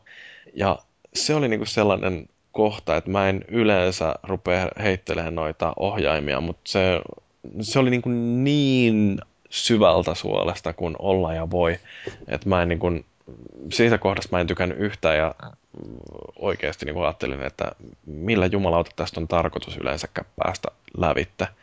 Mutta kyllä se sitten lopulta sain senkin selvitettyä, mutta siinä kyllä niin kun yhdistyi tämä paskataistelu paskaan kameraan, niin se oli jotenkin oikein sellainen huippuhetki tuossa pelissä, että jos siitä pääsee ylitte, niin sen pahemmaksi ei enää muutu. Glowing praise. Mutta niin, no kamerasta on puhuttu, mutta ei varsinaisesti tästä Jadin mukana kulkevasta kamerasta, jota käytetään sitten erilaisiin tehtävien ratkaisuihin ja sitten näiden eläinten kuvaamiseen. Oliko teillä mitään sellaista oikein suosikkihavaintoa siitä, että miten Jadin kameraa käytettiin? Suosikkihavaintoa? No kun mulla, siis musta oli hauskaa sillä että siellä oli muun muassa tällaisia automaatteja, joista ei saanut mitään, mutta kun sinne laitto palasen sitä Starkosia, eli näitä äh, lempasin palasia, jotka palauttaa yhden sydämen aina Jadin henkeen, niin kun se laittoi siihen äh, automaattiin sisällä, niin sieltä tuli jotain sellaisia pieniä toukkia, tai mitä nyt olikaan, äh, tällaisia hyönteisiä, jotka vei sen Starkosin sitten jonnekin pesäänsä. Ja mä ihmettelen, niin että mitä, mitä virkaa tällaisella oikein tässä on. Että se, niin kuin, ne hakee tämän Starkosin ja mä en saa siitä mitään vastineeksi. Ennen kuin mä tajusin, että ei jumalauta, että näitähän täytyy ottaa kuva tästä tuollaisesta koppakuoriaisesta, että niin siitä saa tonne taas tieteelliselle seuralle lähetettyä yhden dokumentin ja äkkiä vaan kameraa siitä esille ja nappaseen kuvaa tuollaisesta toukasta ja kyllähän siitä sitten taas saikin muutaman krediitin. Ja musta se oli niinku sellainen ensimmäinen havainto, että joo, että tämähän on oikeasti tällainen minipeli näiden eläintenkin kuvaaminen ja osa niistä oli vähän sellaisia, että tartti keksiä, että millä saa houkuteltua eläimen esiin. Toi, no mulla oli, mä pari kertaa heitin niille starkosia ennen kuin mä tajusin, että mä otan niistä kuvan. Mutta ihan mulleen pari oli se, kun mä menin sillä vesi hovercraftilla vedessä ja kaikki tietää, että mä oon hirveän säikky, niin sitten yhtäkkiä mun edessä vetää valas. Se niin kuin tulee siitä niin kuin, niin kuin sieltä merestä ilmaa ja sitten mä oon siinä sydänkohtauksen partaalla ja sitten mä lähden metsästään sitä valasta, kun se katosi kokonaan. Ja sitten mä sain siitä kuva, se oli hienoa. Mm. Mutta siis se sydänkohtaus, kun se valas vaan yhtäkkiä tulee sieltä vedestä. Joo. Mutta tosiaankin se, se oli mun lempari ehkä sitten vielä kun se tuli eri paikoissa, että se ei niinku ollut vaan siinä yhdellä alueella, vaan se niinku kierteli. No sehän on, jos kato pistää kamera hollille, niin sehän paljastaa, että missä se valas liikkuu. Että sitten kun se mm. tekee sen hypyn, niin sitten saa nappastua kuva. Jep. Joo. Yeah. Mikä siellä oli vielä sitten joku muukin? Niin oli semmoinen ihme kuplia erittävä, mikä sieni nyt sitten olikaan, joka piilotteli jossain rengaskasan takana. Niin sitä mä ihmettelen, että miten tosta saa kuvan. Mutta sitten mä tajusin, että kun heittää sitä sillä diskillä, jota kun JD sai sen yhden heittoaseen, niin heittää sen diskin siihen lähelle, niin tämä sieni hipsii yhdestä piilosta toiseen ja siinä hipsimisen aikana tartti saada siitä nappastua kuvan. Niin musta se oli myös sellainen, että jee, ihan loistava. No just mä en keksinyt tota. No, mulla on vielä aikaa. Niin, puolet vielä pelistä jäljellä. Mutta joo, kyllä se Jadin kamera, se oli yksi semmoinen ihastuttava piirre tuossa pelissä, mutta kyllähän se tarinakin on hyvä. Ja sitten maailma, jota Facebookissa oli Toni kommentoinut, että maailmassa on sopivan paljon tutkittavaa ja se on sekä persoonallinen että pirun kaunis, niin kyllähän se täytyy sanoa, että toi visuaalinen tyyli on sillä toteuttanut sen varmaan taiteellisen suunnitelman todella hyvin, että toi peli ei vie tilaa mitenkään älyttömän paljon kovalevyltä, mutta niin, niin kyllähän siihen on saatu todella persoonallinen ja kaunis maailma upotettua. Mutta sitten tavallaan tarinaan liittyy vaan tämä, mitä Salamanterista taas foorumin puolella on sanonut, että keskustelut käydään läpi hieman oudosti ilman ääninäyttelyä. Niin häirittikö se ketään muuta? Mua se ei häirinnyt, paitsi siinä vaiheessa, kun sitten se Ming Chun mursu alkoi yhtäkkiä puhua. Ja sitten mä sain sydänkohtauksen. Taas. Joo. Et Joo. muuten siis se oli ihan semmoinen, no kun pelannut niin paljon niitä ö, ensimmäisiä Final Fantasyitä, niin vähän niin kuin tottunut siihen, että ei ole ääninäyttely ollenkaan. Että sitten niin kuin vaan joissain kohdissa ehkä. Että sinänsä se ei kyllä mua haitannut. Mm. Danielahan pitää pistää seuraavaksi pelaamaan tai Silent Hillia läpi. Joo, ihan oikeasti ei. Siis mä en nuku sen jälkeen ja sen jälkeen Paavikin saa varmaan hermoromahduksen. Joo. Niin. Sä sitten yöllä si- soittelet sillä niin kuin, että tuu pitään kädestä. Kyllä, kyllä. Tai että mä en saa unta. Mä en uskalla nukkua pois mun sängystä. Please, apua. Niin, Ihan niin kuin väännän itkuu siinä. Mutta mä voin sanoa, että siitä tulisi hyvää videomateriaalia. Sama asia, jos laittaa mut kattoon kauhuleffaa. Niin. No mitäs toi huumori? Tuossahan oli jotain. Pekoni! nää Pekoni! Pieruvitsit ja sitten se avaruusalus, jonka nimi on Beluga ja Mikä sen avaruusaluksen nimi oli? joku Beluga vai mikä se nyt onkaan. Se on tää kaviaari. Jaa, niin. Joo. Ah, okei. Okay. Joo. Mun mielestä se oli ihana, kun se ö, Paige ja Jade, niin niille tuli koko ajan niitä pekonivitsejä, vaikka joo, mun mielestä joo, mä tykkäsin siitä ihan hirveästi. Plus pekoni on hyvä. Pekoni on parasta. Mm. Ainakin mieltä- pizzassa. Missä tahansa. Hampurilaisissa. Sellaisena. Sellaisena. Joo. No mitäs mieltä te olitte tästä, että oliko toi peli sillä hyvän mittainen? Oli. Se oli, e- ei liian iso eikä liian pieni, se oli just hyvän kokoinen. Ja musta se oli aika täydellisen mittainen, sellainen pikkasen reilu 10 tuntia, mitä mulla meni siinä. Ja mä kolusin kyllä jo kaikki maailman nurkat, että mulla jäi viisi eläintä kuvaamatta, kun mä tapoin ne ennen kuin sain niistä kuvan. Niin, niin tota, se on semmoinen kauneusvirhe, mikä jäi tuohon peliin. Ja en mä sitten kyllä rupea uudestaan pelaamaan, että mä sain sinnekin eläimet kuvattua, kun mulla nyt kaikki trofit on jo siitä nappastuna. Toi, no mä tykkään normaalisti tosi pitkistä peleistä, mutta toisaalta ainakin RPGissä, mutta tohon Beyond Good and Eviliin, niin toi mitta oli kyllä mun mielestä ihan täydellinen. Että niinku, ei ehdi, ei ehdi kyllästyyn tai sitten, että ei, ei jää niinku liian lyhyeksi. Mm. Et se oli hyvä, mä tykkäsin kyllä. Joo, Syvä hiljaisuus. niin. No mutta haluaisitteko te jatkoa tälle pelille? Kyllä, kyllä. Mä oon odottanut jatkoa siitä lähtien, kun mä näin sen ärsyttävän loppu Pagein käsi härdelli. Niin kuin toi Michel Anselhan on sanonut, että tämä on tarkoitettu trilogiaksi. No sekin on ihan yksi hyvä peruste toivoa jatkoa. Niin mä ainakin haluaisin selvittää, että jos tulisi jatko niin että mikä se Jade on. Se olisi ihan kiva, niin kuin, että kyllä. No sekin joo. Ihan mielenkiintoista kyllä Et, on, et onko sillä oikeasti vihreät huulet vai onko se vaan huulipunaa? Apua. Huulivihreitä. Huulivihreitä, niin. Se on jossain. Asterixissa, niin, niin mitä roomalaisissa bileissä, niin, niin joku nainen sanoi, että onko sinulla huuli vihreä, että haluaisin hiukan rumistautua. Okei. Joo, okei. Okay. Hyväksyn. Joo. No, mutta tota, niin kyllä musta ainakin olisi hirveän kiva saada tälle pelille jatkoa ihan jo pelkästään sen takia, että tuollaisia loistavia seikkailupelejä ei ole hirveän paljon ja olisi mukavaa, että ne kaikki kauneusvirheet, mitä oli tuossa ekassa osassa, niin ne olisi mahdollista korjata. Et kyllähän toi varmaan pelisuunnittelu on monellakin tavalla kehittynyt viimeisen kymmenen vuoden aikana niin paljon, että toi ö, samanlainen hurmaava maailma voitaisiin tuoda nykyaikaisella tekniikalla ja kaikilla niillä mahdollisuuksilla, mitä tässä on kehitetty, niin nykyaikaan, niin musta se olisi kauhean mukavaa. Ja mikä ettei, tarinalle jatkoa. Joo, hyväksyn. Allekirjoita tämän. Joo. Miksi mä hyväksyn koko ajan kaiken? Nyt täytyy lopettaa. Täytyy keksiä joku muu sanonta. Niin. Mä myönnyn, niin kuin mun pikkuveli sanoo. Rasittavaa. Okei. Okay. Joo. No, mutta onko kellään mitään viimeisiä sanoja, mitä haluatte tästä Beyond Good and Evilistä vielä todeta, vai siirrytäänkö palautteisiin? No mä voisin sanoa viimeiseksi sanaksi, että 50. Joo, ja jotka ei ole nähnyt Beyond Good and Evil 2 traileria, ei välttämättä ymmärtänyt tota, mutta siinä on hyvä syy pistää YouTubeen hakusanaa ja katsella, että mikä juttu tää on. Mutta seuraavaksi voidaan käsitellä vaikka palautteita. Harry Kingham on the kynnestä Häntä kirjaama Addisonne sidorpa. Häntä karkit markit mustana lava. Trakia varmaan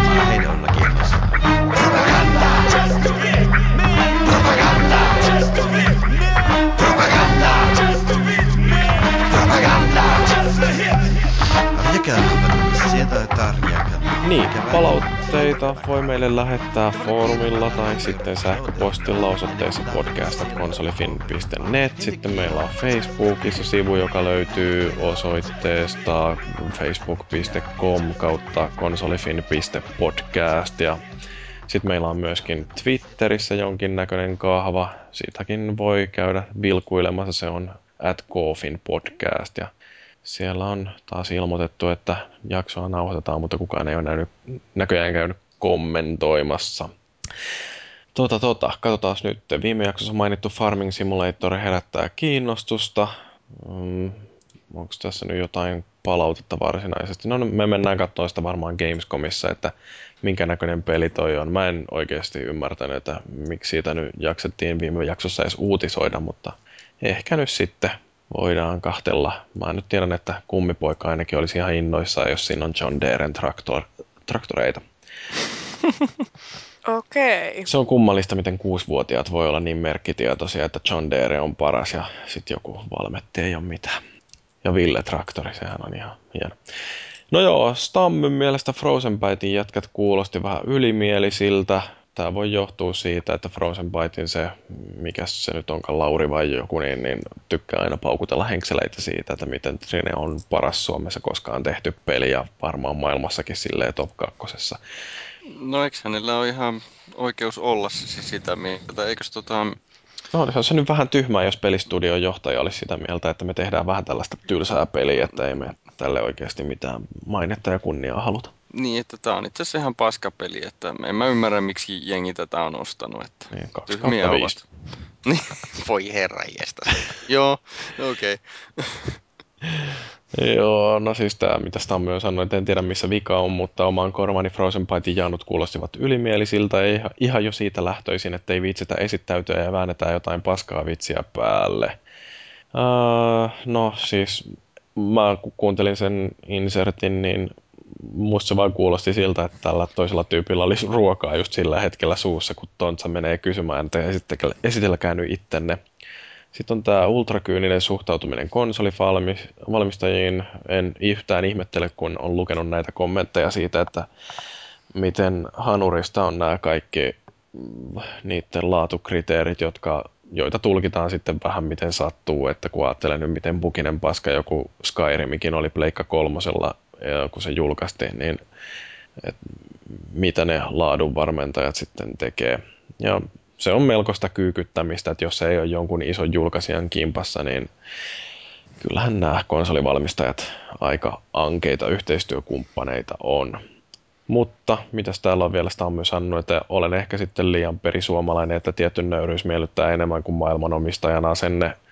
Mä hakisin sellaista kultaista keskitietä. Se on hyvä, että tietää olevansa hyvä, mutta jonkin verran voi sitä nöyryyttäkin olla.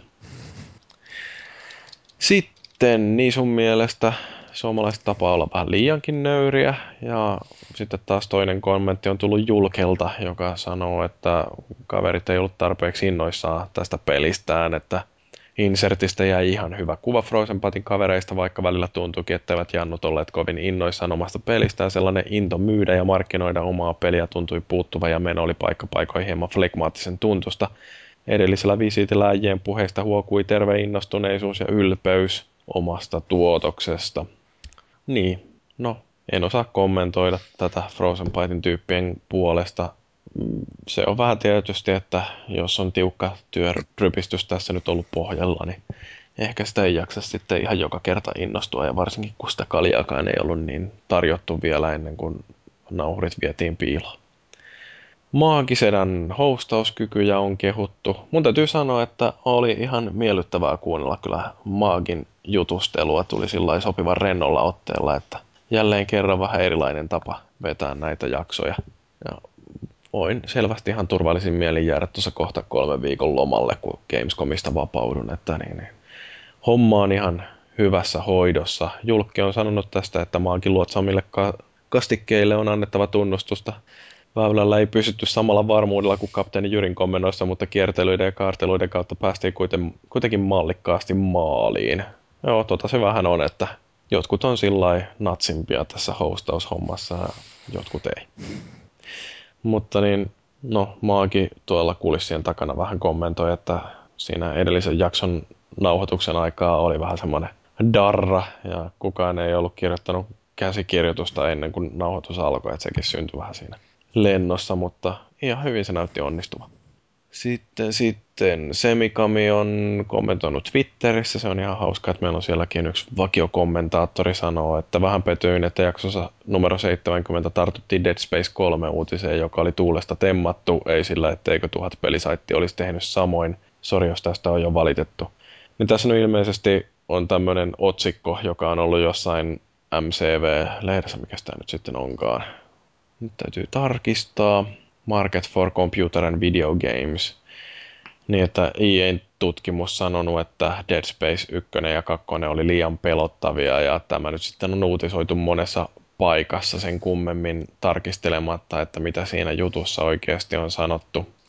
Ja Penny Arcade, siellä on kommentoitu tätä sitten vähän, että ei, ei, ei koskaan ole sanonut, että Dead Space on liian pelottava, vaikka jossain otsikoissa näin väitetäänkin.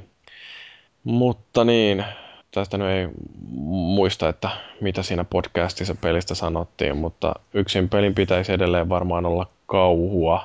Ja TA oli tehnyt hiukan markkinatutkimusta ja, ja tota, siitä huolimatta pelien luvataan olevan yhtä pelottavia jatkossa kuin mitä ne on tähänkin asti ollut. Daniela, onko pelannut Dead Spacea? En, mutta mä oon katsonut, kun Paavi pelaa. Sitten se kyllästyi ja sitten se ei enää suostunut pelaamaan sitä. No, Vai sit, sit- sä, tai sit- sä rupesit kirkuun joka kohdassa, kun joku monsteri hyökkää kaapista. Ei, en mä kiljunut kertaakaan. Ei, ei sä, sä vaan uikutit nurkassa. Sä huusit alla. silloin, kun päähahmo jutteli normaalilla äänellä, niin sä kirruit kuin hullu. No siis kun me oltiin sängyllä pelaamassa, niin mä sätkähtelin ja mä hypin siinä suunnilleen ja sitten mä ehkä välillä vähän kiljahtelin, niin se ei ehkä ollut sit niin jännittävää pelaamista, kun toinen on hermorauniona vieressä. Force feedbackia. Niin. Joo. Niin ootteko te muut pelannut Dead Spacea? Kyllä, moneen Totta kertaan. vitussa. Tuhat joo. kautta tuhat. Homot. Mä, oon siis, mä sain sen puoleen väliin varmaan, kun rupesin sitä hardilla hakkaamaan ja sitten totesin, että en mä ehkä jaksa, mutta nyt kun se Dead Space 2 tuli, onko se nyt jo Pleikkari plussassa niin kun maksutta ladattavana, niin, niin täytyy varmaan se eka pelata lävitse, että pääsee kakkostakin sitten takomaan. Mutta niin tästä itse uutisesta vielä, mikä tuolla Market for Computer and Video Gamesissa oli, niin kyllähän toi EA on sillä lailla tehnyt markkinatutkimusta, että tämä kooppi esimerkiksi on semmoinen ratkaisu, että ihmiset, jotka ei yksin uskalla pelata tuollaista peliä, niin varmaan kooppina helpommin lähtee pelailemaan, että kyllä se varmasti nimenomaan on tämmöinen taustalla, että yritetään tehdä pelistä helpommin lähestyttävä, mutta no, onko se nyt sitten niin väärin? Jos joku tykkää pelata mieluummin kaverin kanssa, että pelottaa vähemmän, niin sehän on vaan mukavaa, että näille säikyillekin tarjotaan Yhteinen mahdollisuus. kakkahousussa. Niin. Just niin. Joo, mutta kyllä toi toisaalta sitten todistaa siitä, että helposti netissä samat jutut kiertää, että jos yksi tulkitsee jotain lausuntoa väärin, niin sitten se sama juttu julkaistaan faktana kaikissa muissakin outleteissa, eikä kukaan jaksa mennä lukemaan sitä alkuperäistä artikkelia, että Eikö netin tarkoitus ole tämmönen misinformaatio justiinsa? aika lailla. Joo, Paavi on laittanut meille käsikirjoitukseen vielä tuollaisen linkinkin metriikkafetisismistä. Täytyy varmaan heittää se tonne jaksokommentteihin jossain vaiheessa. Mutta joo, kiitoksia palautteista taas tälläkin viikolla. Kyllä te meistä pääsette. Varmaan aika ruveta vetämään jaksoa pakettiin, että mä pääsen editoimaan tän, niin saan tän sitten oikeaan aikaan jakoonkin, kun meillä poikkeuksellisesti nauhoitus on maanantai-iltana, ei sunnuntaina, tarkoittaa, että mulla menee yötöiksi. Kivaa. Niin, onko mitään helposti unohtuvia viimeisiä sanoja? Kyllä. It's little inferno. Joo, moi. Me ollaan kuultu toi aikaisemminkin. Ei se haittaa, se on niin hyvä. No, Minä, minä sanon, että pelatkaa se Metal Gear Solid 4 vielä kerran, kun nyt siihen saa nämä, nämä pokaalitkin. siihen tuli se trofituki. Mä puoli kikaa oli se lataustiedosto. Se on ihan mukavan kokoinen, että siinä on yhdelle trofille tulee kyllä kokoa, jos niitä 50 siellä on, niin eikö se ole niin kuin 10 megaa per trofi. Mm. Mutta joo, missä sitä oli sanottu, että kahdeksan läpipelua kertaa edellyttää, että saatan vetästyä lävitse. Mutta nythän siellä on se full install-mahdollisuus kai, että ei tarvitse niitä niissä lukujen välissä katsella, kun Snake polttaa tupakkaa. Niin, no Mursu, onko sulla jotain terveisiä meidän kuuntelijoille? Hmm. Jättäkää semmoset nostalgiapelit nostalgian muistoihin, että niihin ei välttämättä ole ihan hyvä palata, että vaikkei toi Beyond Good and Evil itselle ollutkaan semmoinen sydänkäpyinen, niin oli se aika kauhea pelata silti. Varmaan fanina itkisin katkerampia kyyneleitä. Nyt lähinnä vaan itkin. Mm. No, tämä on yksi näkemys asiaan. Joo, mä voisin omasta puolestani sanoa, että kyllä mä tiedän, että Call of Duty Elite oli ennen Battlefield Premiumia. Että jos meinaatte lähettää palautetta siitä aiheesta, niin tiedän, että mitä sanoin aikaisemmin, että se ei ollut täysin totuus.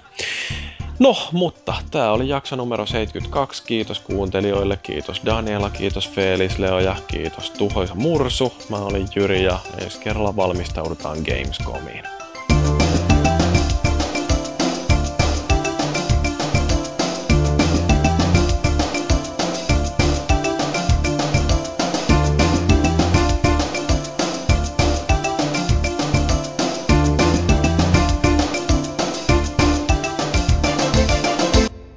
Konsolifin podcast, jakso 72, elokuun 7. 2012. Pelatuissa peleissä seikkaillaan kauniissa maisemissa. Uutisaiheissa todetaan pelit taiteeksi. Viikon keskustelussa uppoudutaan Jadin vihreisiin silmiin. Peli käyntiin. Toi meni muuten väärin. Voitin niin, katsoa. olisiko se ollut Jaden vihreisiin silmiin? Joo. Mä sano, luin sen ja uudestaan. sitten olin täällä pyllyssä. Sanonko uudestaan? Sano uudestaan. Viikon keskustelussa, muna. Viikon keskustelussa uppoudutaan Jaden vihreisiin silmiin. Viikon keskustelussa, muna. no, joo, siinä kato, kun mä aloitin, niin Jyri vielä sitten kommentti, että sano uudestaan. Sitten Saatte tässä silleen puhtaasti otettua munana. Okei, okay. se oli ihan hieno. ei kai sitten muuta kuin ruvetaan vaan vetään peliä käyntiin. Öö, hetkinen, se alkaisi niinku jostain tollasesta. Jee! Yeah.